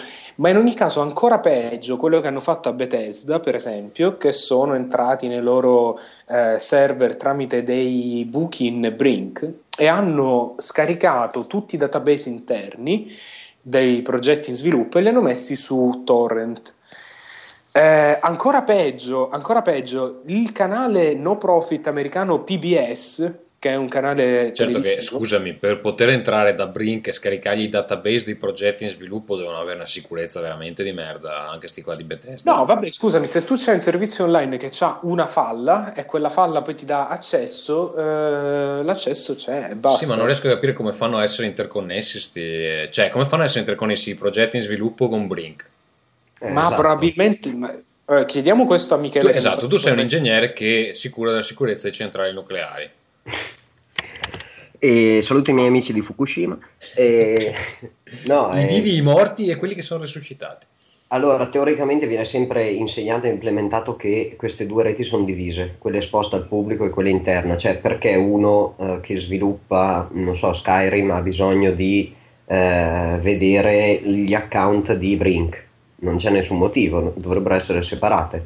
Poi in realtà sta anche nella bravura degli hacker a trovare qualcosa che eh, interconnette queste due reti.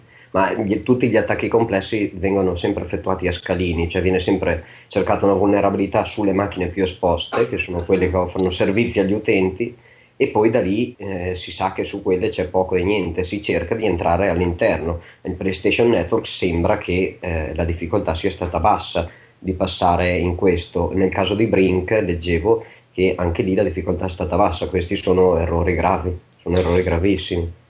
Perché Però- se anche però- le però- interconnetti devi sapere assolutamente che queste due cose non hanno bisogno di parlare fra di loro. Vabbè, metti per esempio che un computer ha accesso a entrambe le reti Esatto, e lo puoi usare da ponte. Quindi, esatto. ora, il, problema però, il problema però è che eh, un'altra delle, delle azioni dimostrative che sono state fatte è stata quella di fare un, eh, un attacco al sito dell'emittente no profit PBS in America, una, una, mm, emittente che di solito è abbastanza liberal, abbastanza ehm, diciamo si potrebbe, vabbè, tra virgolette di sinistra, ehm, che ha osato fare un programma, un documentario in cui eh, non parlavano molto bene di Wikileaks. Quindi questa è stata La una cosa punizione.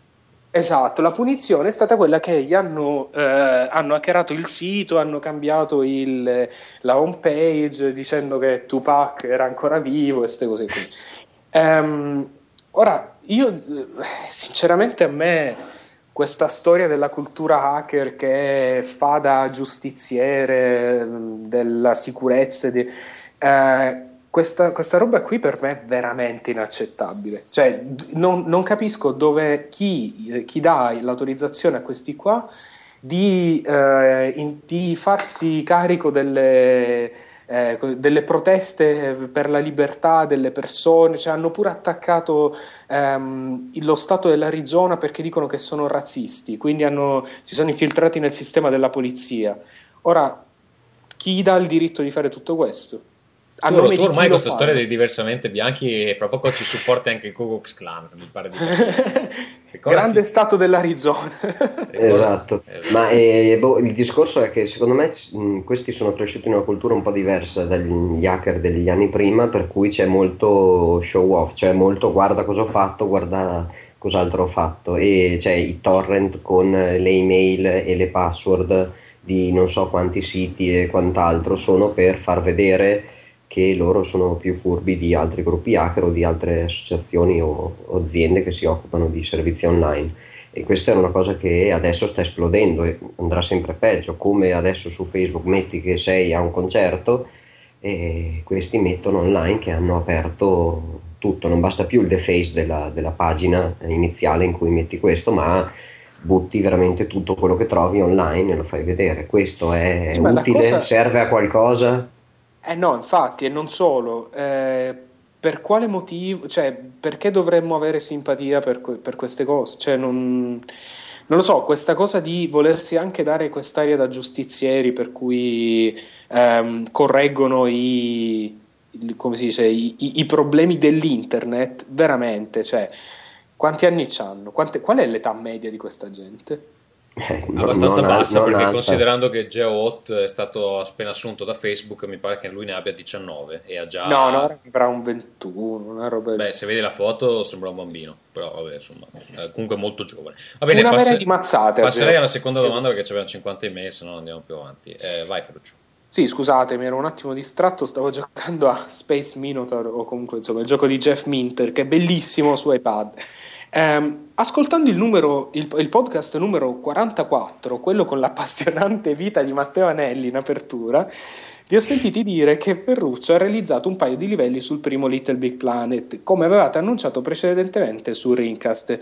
Non avendone mai sentito parlare neanche lontanamente, vi chiedo se avete detto i titoli, potresti- potreste ripeterli? Sarei curioso di giocare tali capolavori dopo tutti gli elogi del grande Gazzo e del grande Vito eh, sull'elevata capacità, abilità di game design del 5 mani. Ehm, allora, no, io direi di no. E dato che sono un semplice essere umano, non mi azzarderei neanche a chiedere l'amicizia al mitico Ferruccio, anche car- carpendo dai livelli su ID PSN. Vabbè, guar- guardate, se volete, se volete eh, aggiungermi fra gli amici ehm, di PSN, potete farlo. Il mio eh, nickname è Italo Svevo, tutta una parola. Però eh, prendi nota, Michele, eh. Sì, Dai, sì. diventiamo amici così ci confrontiamo Dai, i- dai, alla grande. confr- confrontiamo i pisellini dig- digitali in Esatto, eh, i peni eh, virtuali di, di Stardust. Super Stardust, sì. Però se volete aggiungermi, scrivete due parole, cioè scrive- di- ditemi chi siete, datemi una ragione per eh, aggiungervi, se no no. Ehm, dopodiché andiamo a... Sì, scusa, c'è una, la terza eh, domanda è eh, dedicata a Vito, gli chiede come procede la, la dieta, però insomma Vito risponderà una volta, la, la prossima volta. Poi vabbè, uno spazio bianco e... ci, ci ringrazia per avergli fatto acquistare Crysis 2 che come fortemente consigliato gli dà eh, Vito. Io in realtà a questa puntata ne ho parlato male, però eh, vabbè, insomma lui ne è rimasto contento, quindi insomma ci fa piacere. Direi di passare Sarà alla... contento della, della patch che aumenta le- le- la, la grafica e basta, e non l'intelligenza artificiale. Esatto, non ha assolutamente senso sta cosa. Comunque, Esatto. Ehm, ci scrive Federico Femto88 che eh, si è anche molto arrabbiato una volta perché non so, credo di non avergli risposto eh, su parliamo di videogiochi quando in realtà doveva rispondergli unnamed, quindi non era nemmeno colpa mia. Comunque eh, ti voglio molto bene, Femto88. Comunque dice, innanzitutto è la prima volta che vi scrivo, quindi ci tengo a farvi i più eh, sentiti eh, complimenti per la passione e l'umorismo che rigurgitate all'interno di questo podcast, anche con l'ausilio di alcol, il quale facilita sia l'umorismo che il rigurgito. Quando parlate dei cazzi vostri fate ridere quasi come quando parlate di videogiochi. Ora una domanda. Che non credo sia un complimento, eh? No, non so, ma mi fa piacere comunque. Eh, però è bello perché ha scritto questa email come se fosse una poesia, no? Quindi fa tipo tre parole, virgola a capo, e poi, e poi cinque e a capo. Mm, Sono versi. Sono versi, esatto, un po' da leggere con l'area, con la- eh, l'aria aulica. Allora dice, vi scrivo anche per chiedere un consiglio. Eh, non ho mai giocato a Bioshock e voglio prendere uno dei due capitoli. Da quello che ho sentito, eh, il secondo è inferiore al primo per profondità della trama, ma migliore per quanto riguarda la giocabilità. In pratica è come se fosse una versione riveduta e corretta dello stesso gioco. Anzi, c'è un punto di domanda. Eh, dovendone scegliere solo uno, eh, da zero, quale mi consigliate? Eh, per Gazzo, quale dei due Bioshock hai trovato più frustrante? Eh, per Vito, quale dei due ti ha suscitato meno indifferenza? Per Ferruccio, quale dei due hai giocato? Allora, ehm, più frustrante il secondo, sicuramente. Eh, c'erano delle parti dove evidentemente non capivo io come usare le armi, però dei punti dove i Big Daddies veramente non riuscivo a tirarli giù con niente. E anche No, ma perché... scusa, mi pare che le domande siano fatte però in maniera abbastanza divertente perché a ognuno Leggere, di noi chiedere Sì. a- no, a ognuno di noi chiede cosa cioè a te dice cosa hai trovato più frustrante, a me Mm. dice se l'ho giocato Mm, e a Vito dice qual è che ti ha dato meno indifferenza. sì, sì, vabbè, insomma, eh, conoscendoci. che, che virtuosismi, ragazzi. No, Bravi. beh, ormai, ci- ormai ci conoscono. Comunque, eh, dicevo, ehm, non riuscivo a capire esattamente come affrontare determinati Big Daddies, quindi mi, mi dava un po' eh, fastidio, anche perché è uno di quei giochi dove se tu muori in una situazione e ricominci che hai già usato le armi, hai già usato i proiettili, eccetera. Quindi la volta dopo non è che puoi provare un approccio diverso, sei semplicemente senza munizioni e quindi diventa ancora più difficile affrontare la situazione. Ma comunque in generale, allora, come gameplay è vero che il secondo è più elaborato, eh, però il primo come, come impatto, come trama, come tutto è meglio secondo me. La prima volta che vedi, la prima volta che vedi Rapture è No, ma poi proprio una Rapture, cosa molto bella. Rapture stessa è più bella nel primo secondo me. E- La Io- vedi, io la vedi ho- per la prima volta è più bella, secondo me. No, no, ma cioè, le, le parti di Rapture che mostrano nel primo, che non sono le stesse del, del secondo, sono più ispirate secondo me nel primo. Ah, Eccetto, eccetto c'è quella parte nel secondo dove si gioca come un altro personaggio che è bellissima. Però è proprio l'unica parte del secondo che vale la pena. Allora, io ho ricordare. comprato il secondo di seconda mano a tipo un- un- un- una buccia di banana e una monetina come costo ehm, e non l'ho, non l'ho ancora giocato e del primo ho giocato solo un demo che mi ha fatto abbastanza cagare quindi non so neanche perché ho comprato il secondo però prima o poi lo giocherò Ok, tu Michele, quale ti ha suscitato meno indifferenza, visto che fai le veci di Vito?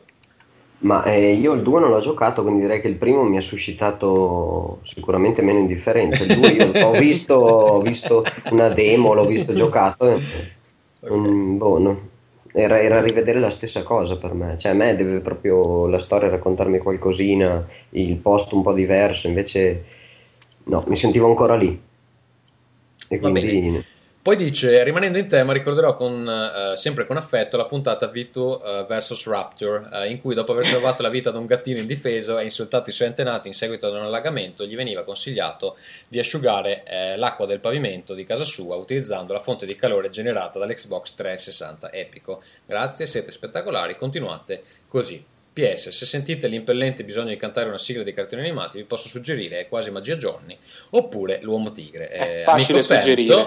eh, Eh, allora, caro mio, è un disturbo bipolare maggiore perché Eh. quasi magia Johnny non va d'accordo con l'uomo tigre. sono Ma soprattutto, due- In effetti è vero, Ferto, cioè. devi farci le donazioni se poi cantiamo. Non è che adesso prendiamo le- le- i consigli del pubblico, come fossimo neanche il karaoke. Invece, eh, Michele, vuoi leggere la mail di Davide Allegrucci? Sì. Ciao amici di Rincast, è la prima volta che vi scrivo e voglio farvi i complimenti per il fantastico podcast. Sarò breve, avete fatto un episodio... Bre- Bre- Madonna, quante R ragazzi, sarò breve. Avete fatto un episodio dedicato all'iPad e avete parlato del gaming su iOS, citando anche Sword and Sorcery. Volevo farvi conoscere un altro gioco fantastico. Tra l'altro, scusa, stanno facendo un seguito. Eh, se ho capito bene, si chiama, ancora- si chiama Sword and Sorcerer, che non mi sembra proprio eh, un titolo facile da distinguere rispetto a prima, però è bello. Io ancora però non ho completato il primo, non so perché. E, ah, e ragazzi, è uscito, non so se l'avete visto, è uscita la colonna sonora a offerta libera. Ah, bello. Io gli ho dato 3 Ma tra dollari, l'altro però non ho capito perché online la puoi sentire. Cioè, c'è un sito dove vai e la senti tutta. Quindi, boh. Eh, vabbè, è, è proprio, è proprio per dargli i soldi, insomma. Sì. Eh sì. Infatti io ho dato 3 dollari. Ok. Scusa, Michele, continua pure. O almeno questo è il mio modesto parere, che è un gioco fantastico. Si chiama League of Evil e si trova a 79 centesimi su App Store. È una sorta di platform molto hardcore con livelli, livelli labirintici, a mio parere vale pure più di quanto costa per ciò che riesce a dare. Insomma, più di 79 centesimi, praticamente tutto vale più di 79 centesimi. Anche una mia scoreggia inalata dai miei fan vale più di 79 centesimi. Ve la farei pagare almeno un euro, insomma. Esatto, conto pari. I livelli durano in realtà pochi secondi, ma passeranno minuti e minuti prima di riuscire a vincere un livello perché si muore tante volte. È il gioco per me, insomma. Praticamente è super- Neanche nella vita. è così. Grazie di farmi leggere le email sul- sull'iPad, grazie. Volevo segnalarvelo perché lo ritengo un gioiello col quale potete divertirvi in ogni momento, dato che si presta molto a fare un paio di livelli in pullman, metropolitano, chi che sia. Ma soprattutto perché mi piacerebbe che spendeste un paio di parole anche voi su questo giochillo, che merita sicuramente più fama di quella che ha al momento. Ciao e grazie. Ok, va bene. League of, eh, Evil eh, non l'ho ancora guardato, però dalla descrizione è esattamente la mia nemesi eh, fatta, fatta a gioco. quindi- Vabbè, scusa, a te non è piaciuto Super Meat Boy? Eh, non l'ho preso, ho giocato il demo. Ah no. Ma Ah. cioè, così in, in- in astratto capisco il senso di Super Meat Boy, però non è un gioco che posso giocare io. No, mi fa incazzare. Sì, sem- sembra una cosa di Cioè, quel io, gioco, io gioco per rilassarmi, non per, per- per prendermi delle incazzature, quindi non, quei giochi lì mi fanno passare. No, io lo scaricherei pure, però ho tante di quelle cose da giocare su iPad e l'iPad lo uso per cose totalmente diverse, non lo uso mai per giocare, quindi insomma direi che non è il caso di aggiungere un'altra app che non userò mai. Vabbè, comunque l'abbiamo consigliato, insomma, chi vuole gli dia un'occhiata. Invece, Ferruccio, leggi Marco eh, Slaviero, cioè Slavex. Sì, eh, dunque, dunque, dunque, Slaves, Slavex, Sì, Slavex ci scrive, Gentleman, nel 2009 esce il DSi XL, così i bambini seduti a fianco a te sul pulmino della scuola possono vedere a cosa stai giocando e romperti le palle. Nel 2011 esce il 3DS, così i bambini seduti a, fan- a fianco a te sul pulmino della scuola. Però va a scuola con i bambini. Col pulmino. Ma cosa ci fai sul pulmino della scuola? O lo guida... Sper- spero che sia perché lo guida. Possano perdere dalle 2 alle 3 diottrie ogni volta che cercano di vedere a cosa stai giocando. Perché? Il PSN è andato giù, poi è tornato su. A me non è cambiato niente. Perché? parla Mis- così, parla così Slavex. Mi piace immaginarlo così. Eh, di- così. Eh, Minsk e Diane Hare eh, sono entrambi originari di Rashomon, ma uno è bianco e l'altra è nera. Perché? Ma che cazzo è Mishken Diane? Non non, so. Non ho mai letto un articolo o guardato un video su L Noir perché sostanzialmente non, non me ne è fregata un- mai una mazza di sto gioco. Punto interrogativo, quindi perché sostanzialmente non me ne è mai fregata una mazza di sto gioco? Devo farmi curare? Perché? Ho l'iPad 2 da circa una settimana e il mio pene non è cresciuto nemmeno di un centimetro? Perché? Inviato da iPad, quindi non lamentarti della grammatica, sì, cazzo, dico a te. No, beh, non era neanche male per essere inviato da iPad, effettivamente. Perché? Eh, allora, Io ho perché? trovato Minsk e mi è venuta la nostalgia. Dopo vi Ma dico Minsk cos'è. è una città, credo. Ma è anche- è anche- Minsk, Minsk. Belarus. È, un- è anche un, gru- un gruppo musicale. È un po' Invece una è un città. protagonista di Baldur's Gate, è quello che sto dicendo io. Ok. Fa, fa... Sei mai stato tu in Bielorussia, Michele? No, ho ospitato una bielorussa a casa. Nel tuo letto o in un'altra stanza? No, in un'altra stanza era una maestra che accompagnava i bambini esposti alle radiazioni del- di Chernobyl a casa mia. Ma Casa no! mia è la casa delle è la radiazioni. casa degli orrori. ma scusa, c'era l'alt- un attimo così la cosa un po' da commedia all'italiana. Cioè, immaginavo tu che La professoressa bielorussa. Tiri fuori sta cosa terribilmente drammatica, mamma mia. Ma- non è stata drammatica, lei suonava la fisarmonica, è entrata regalandoci uno una zingaro. bottiglia di vetro a forma di pistola contenente un liquore che penso che se lo metti nei razzi spaziali alla NASA ti dicono grazie. che storia, Michele, cazzo che c'è. Allora, E vabbè. poi la cosa più bella è che spegnevi la luce e rimaneva accesa lei. Comunque, questa storia dei, dei bambini di Chernobyl, eccetera. ehm, Ma che poi Chernobyl non è in Ucraina, che cazzo c'entra con la Bielorussia? Eh, non lo so, probabilmente mi era molto vicino. Ma forse è un io po' non sicuro, propaganda. scusate ragazzi, io non sono sicuro che Minsk sia in Bielorussia. eh. Vabbè, adesso controlliamo. Comunque, prima di fare una figura. Un sito bielorusso, ma non... Vabbè, guarda su Wikipedia, ci sarà scritto dove. È in Bielorussia, è in Sì, Bielorussia. sì, ok. Ah, ok. Eh, perché ehm, una volta, vabbè, anch'io ho fatto tipo.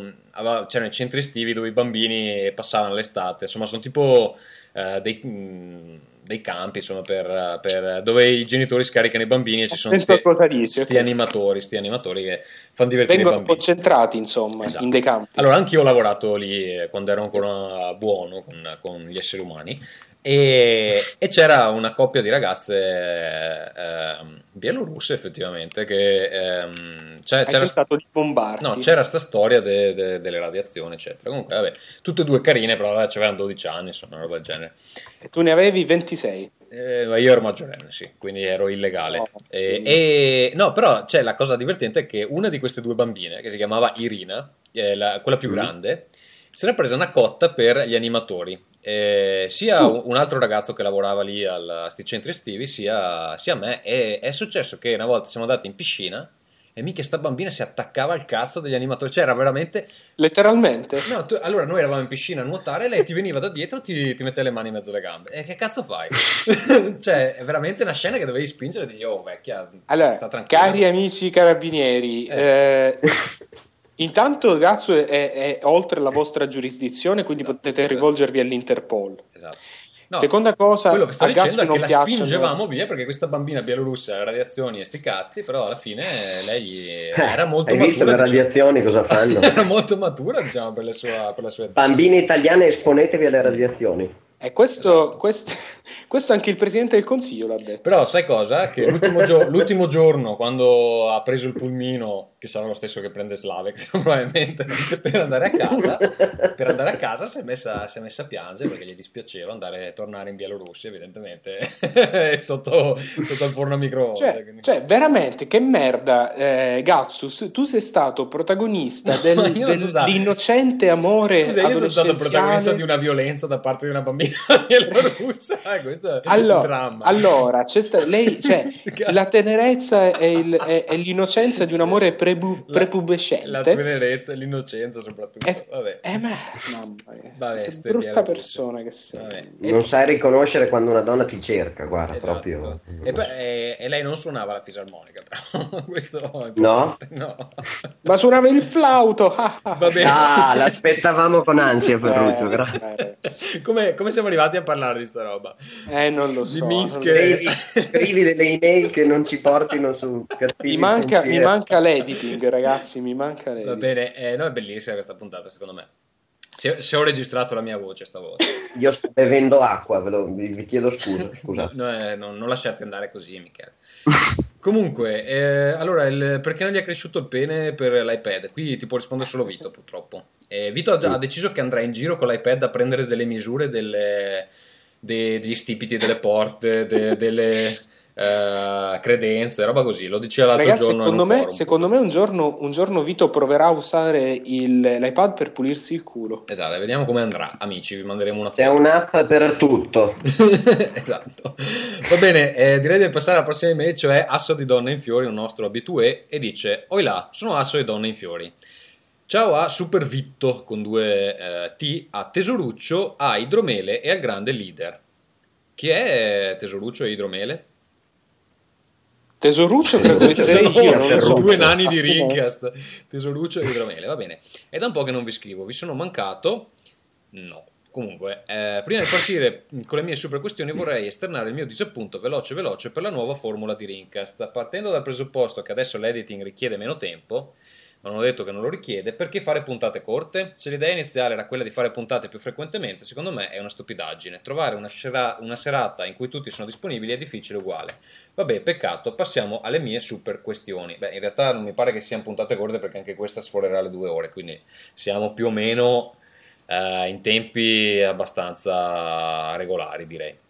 Comunque, uno, la settimana scorsa parlavate di un ringcast in diretta durante le tre, perché invece, visto che questa idea si dimostrerebbe complicata, non si organizza magari tramite, parliamo di videogiochi, una chat di gruppo su eh, IRC per commentare le conferenze, va bene, queste email sono vecchie, comunque il motivo è perché tipo la conferenza Sony è alle 2 di notte, da me alle 3, e insomma il motivo è abbastanza chiaro che non è che possiamo passare tutta la giornata davanti al computer. Poi Vito l'ha fatto, ma eh, io e Ferruccio credo di no.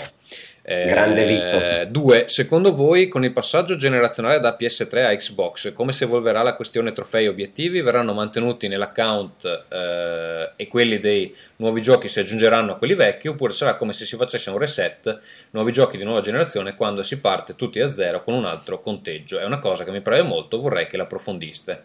Allora, eh, brevemente il mio parere, poi sentiamo gli altri. Secondo me, ovviamente li terranno perché è un motivo per trascinare gli utenti nelle nuove console, chiaramente. Se tu ti puoi tenere gli achievement, parti già con un account bello pompato anche nella prossima generazione. Se faranno una differenza fra giochi nuovi e giochi vecchi, secondo me faranno che eh, magari si parte di nuovo da zero con degli, degli achievement nuovi, perché può essere che li elaborino in maniera diversa per avere un po' più spazio di manovra. Eh, però secondo me rimarrà comunque eh, l'indicatore di quanti ne hai eh, sull'account vecchio. Quindi magari hai il numero degli, degli achievement nuovi più grande e eh, quello vecchio che ti rimane come un marchio sul, sul, eh, sull'account. Poi può essere che rimanga completamente lo stesso e quindi la gente partirà da 15.000 punti o non so livello 70 di PlayStation Network eccetera Ehm, però secondo me se vogliono introdurre dei piccoli cambiamenti nel sistema di achievement può essere che effettivamente decidano di ripartire da zero e mantenere però- Secondo me è veramente improbabile che lo facciano. però sai, cioè, Perché- ha- hanno introdotto una serie di limitazioni tipo che i giochi eh, su, su Xbox soprattutto, PlayStation è un po' più flessibile mi pare da questo punto di vista. Eh, tipo i giochi per Xbox downloadabili hanno solo, eh, mi pare, 200 punti achievement. Tutti Sì. i giochi in commercio ne hanno solo 1000. E, Sì, eh, vabbè, non, ma è lo stesso- Non puoi mettere achievement, non puoi mettere achievement di punti di eh, valori particolari, credo. Sì. Cioè, non puoi mettere un achievement da 7 punti. Non credo sia possibile. No. Quindi secondo me se vogliono un po' modificare sto, sto meccanismo... eh, No, ma se lo fanno, cioè, allora, secondo me qualcosina cambierà, perché è un'occasione unica per, per cambiare, se vogliono fare dei cambiamenti un po' più consistenti, farli in corsa su una console esistente è un po' difficile, quindi probabilmente lo farebbero in quel, in quel caso. Però secondo me continueranno a esserci e continuerà a, se- a esserci un sistema comunque molto simile. ok. Ehm, Eh, Michele cosa ne pensi? Secondo me lo faranno, porteranno tutto e lasceranno una cosa molto semplice, cioè un numero, come è adesso. Però mi viene il dubbio che siccome è una cosa che eh, vedono essere presente soprattutto tra i giocatori quelli molto appassionati, che sono anche quelli disposti a pagare per un'espansione, pagare per questo, pagare per l'altro, gli chiederanno di pagare.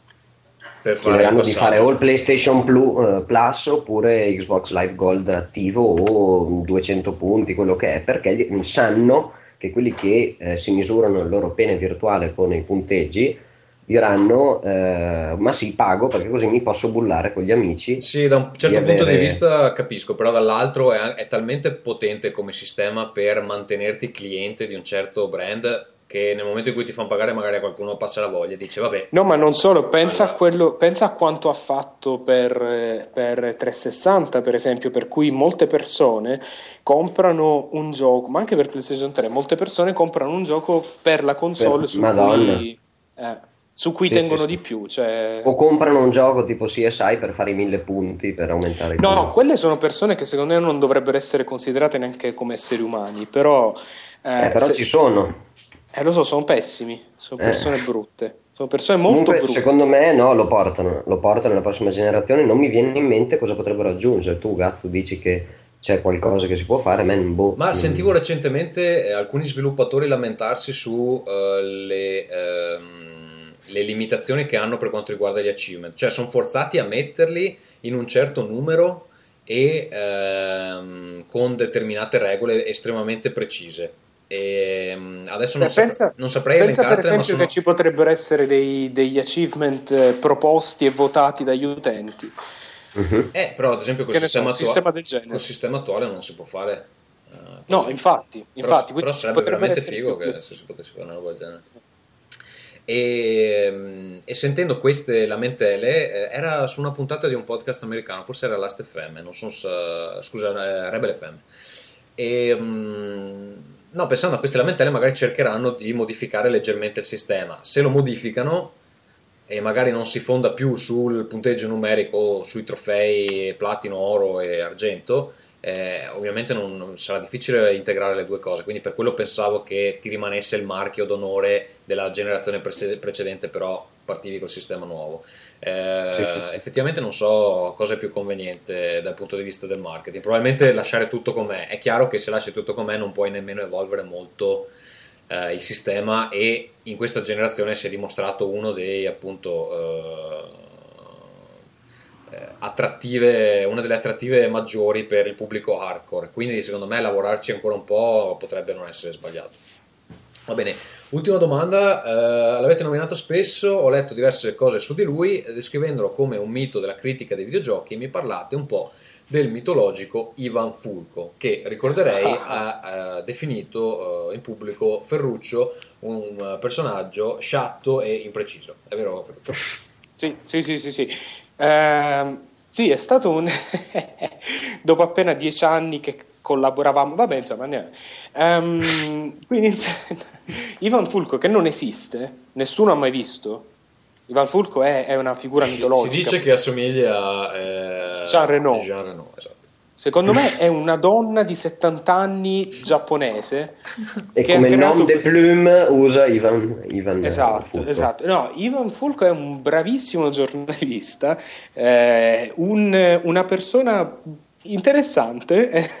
eh, Dai, eh, dai, dai, parti- molla, molla, molla tutto Ferruccio. No, dai. è una persona che un po'. È C'è un, po', eh, c'è un po' di livore de- No, dentro di te. assolutamente no, assolutamente no. È una persona che va, va preso, cioè è un po' strano lui, però, eh, però è una persona che, che scrive molto bene. Credo che al momento scriva per la stampa. Ha scritto Eh, anche per l'unità. l'unità, mi pare. No? Sì, Mm. ed è anche un po' difficile, appunto, come dicevo, nessuno l'ha visto, è Un una persona un po' riservata. Esatto, sì, allora sì. diciamo è un giornalista estremamente in gamba che eh, ha lavorato a riviste prestigiose, adesso collabora con dei quotidiani e ehm, lavorava su Super Console, poi ha lasciato Super Console eh, prima della chiusura della, della testata, ha fondato un eh, sito web che eh, si chiama The First Place. No, ha lasciato videogiochi prima che... Ah, è vero, cioè collaborava anche ai videogiochi, giusto? E ha fondato appunto ehm, The First Place che ehm, si proponeva di essere un blog eh, con un sacco di contenuti inediti, in realtà poi la parte forte del sito è sempre stata il forum che è eh, enorme e frequentata da Persone eh, che ne sanno. sì, da videogiocatori di, una certo, di un li- livello culturale estremamente alto per la media normale, è un bel posto dove eh, girare, dove postare, insomma siamo sempre stati in buoni rapporti anche perché eh, diciamo Ivan con il forum ha sempre supportato anche i progetti degli altri quindi Diamo, diamo di nuovo l'indirizzo, è tfpforum.it. esatto. E il sito vero e proprio sarebbe eh, thefirstplace.it che però è, è, eh, offline da un bel po' vediamo se c'è qualcosa di nuovo. Sì è ancora offline Ehm, ormai sono un paio di anni che non- il sito vero e proprio non esiste più, è rimasto solo il forum, che appunto Perché è la parte più importante. si ha un traffico abbastanza grosso il forum, diciamo così. Mm. Va bene, eh, Michele, c'è le mail del poeta che io avevo letto nella puntata scorsa, ma non essendoci io, eh, se, vuoi, se la vuoi rileggere perché è bellissima. Eh, quella di Federico Res. No, no, è de- il poeta, è il- l'autore. Ma non riesco a vederla. Sei tu l'artista di Salò? Quella? Sì, inizia così. Sì. No, inizia con Federico Res. S- Poi, Federico Res, sei tu l'artista di Salò? OCMQ, la foto del tuo avatar, riprende l'artista di Salò, grande unico idolo? I videogiochi sono belli, XK nessuno se li caga tranne voi. Noi, i videogiocatori, spero che non abbiano mai successo nella vita sociale delle persone. Spero che Kulks faccia una strage e dica che si è ispirato a dei videogiochi. Forse io XD. Odio il perbenismo. fine. C'è- Fine c'è sta-. Sì, c'è stato. Fine Hanno messo l'LSD nell'acquedotto No, allora, il poeta è eccezionale perché eh, è un utente di Parliamo di videogiochi e tutti i suoi commenti sono su questa su quest'anda. Quindi magari in un prossimo episodio di Terra Bruciata ospiteremo alcune delle sue uscite migliori. Eh, invece Ferruccio più che perfetto, cosa ci scrive? Madonna quanti mail abbiamo ancora. Eh sì, Eh, più che perfetto ci scrive e ci dice Salve a tutti amici di Rincast, ho apprezzato l'eliminazione del lavoro di Gatsu per quanto riguarda l'editing, la gente continua a essere felice per questa cosa. Mm, sì. Ma devo dire che anche quest'ultima formula che prevede l'eliminazione definitiva di qualsiasi lavoro di Gatsu non è male, anzi mi ha molto divertito. Eh, perché Ah, nel senso, quando Nel senso non che non c'era c'ero Gatsu. proprio io. esatto. Non potreste semplicemente continuare a far fare a Vito le sue parti? Grazie, vi seguo sempre, Matteo. Che Grazie. simpatico. eh? Grazie Matteo, grazie Matteo. Andiamo invece con Danilo Lombardi.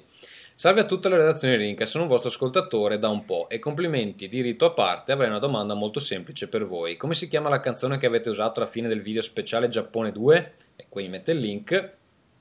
Eh, quella che parte dal minuto 7.40 sono mesi che cerco una risposta a questo interrogativo che mi lascia senza pace. Finisco facendovi i complimenti per il podcast e ringraziandovi anticipatamente per la risposta che darà finalmente sollievo alla mia anima, così come la dieta definitiva per perdere peso farà con Vito. Allora, Vito purtroppo non c'è, ehm, quindi eh, la tua domanda rimane senza risposta, anche No, perché... no, no, l'avevi scritto, l'aveva scritto Vito in un commento a, su non players, parliamo di videogiochi, se tu cerchi l'articolo dello speciale Giappone 2, in una risposta qualcuno dice che eh, Qual è il nome le della canzone? audio no, sono tirate fuori da un elenco gigantesco. Ah no, sono io, infatti, quello, quello che volevo dire io è che le canzoni che abbiamo usato per lo speciale Giappone, siccome YouTube c'ha sta menata che ti cancella le canzoni protette da copyright, avevamo utilizzato delle canzoni ehm, Free. free, esatto, che si trovano online.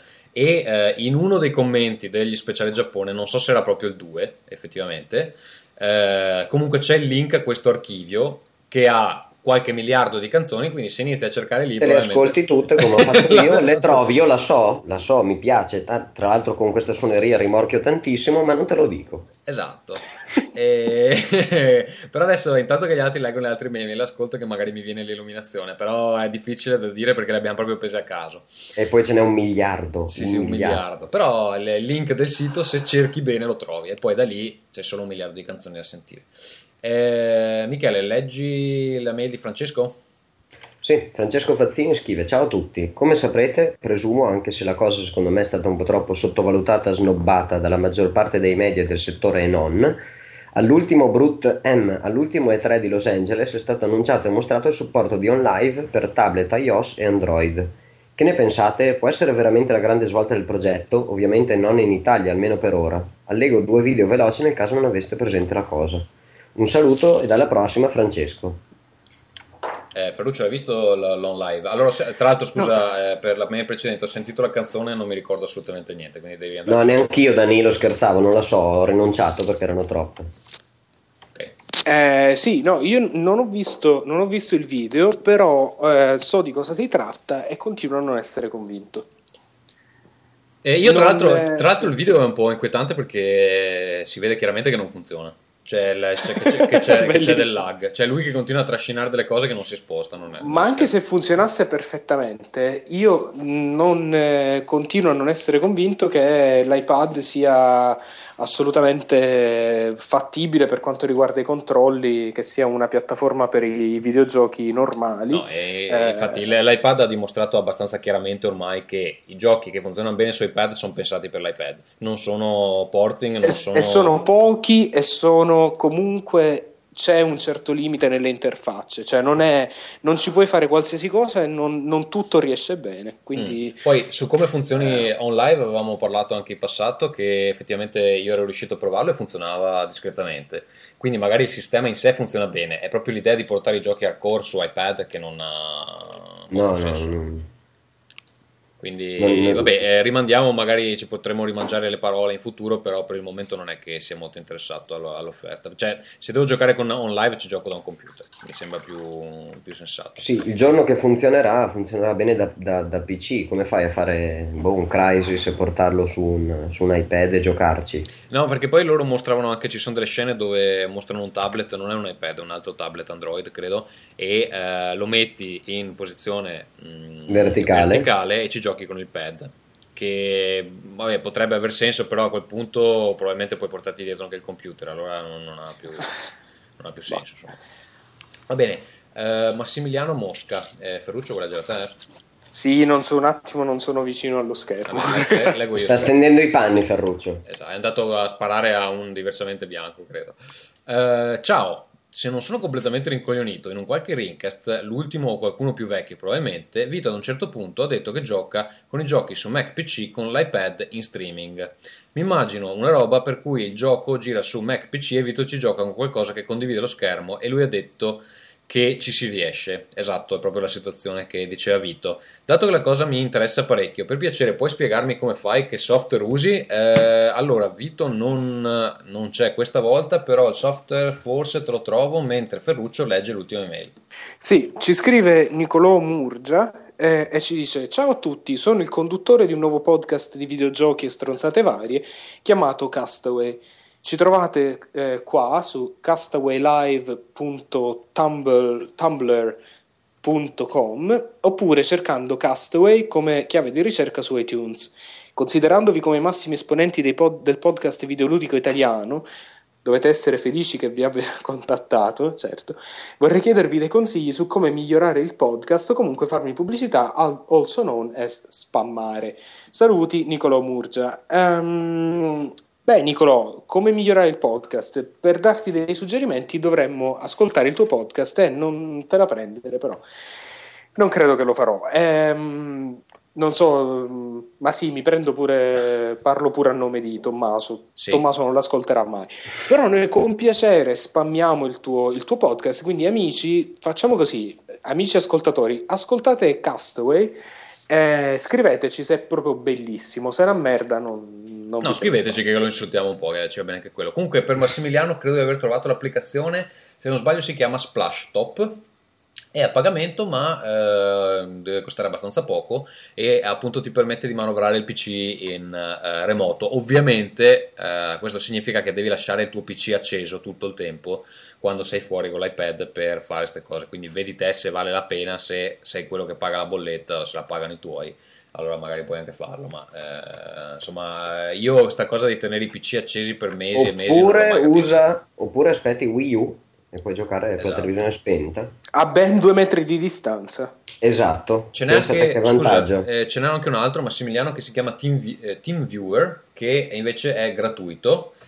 eh, però vedo che Vito lo sconsigliava per riprodurre i filmati. Non so esattamente che limiti abbia, però insomma puoi provare queste due applicazioni. Eh, io direi che abbiamo finito finalmente. Sì, sì. E niente, allora grazie Michele per essere stato con noi eh, ancora una volta. Eh, Grazie a voi. Grazie per esserti autoinvitato alle nostre vacanze nonostante nessuno te l'abbia chiesto.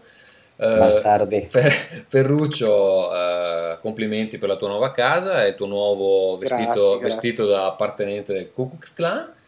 Complimenti Eh, a me per esserci stato questa volta e niente, noi ci risentiamo con l'episodio 50 di Rincast appena abbiamo deciso cosa fare nell'episodio 50 di Rincast. Vito merda. Ciao Vito, sei il nostro idolo.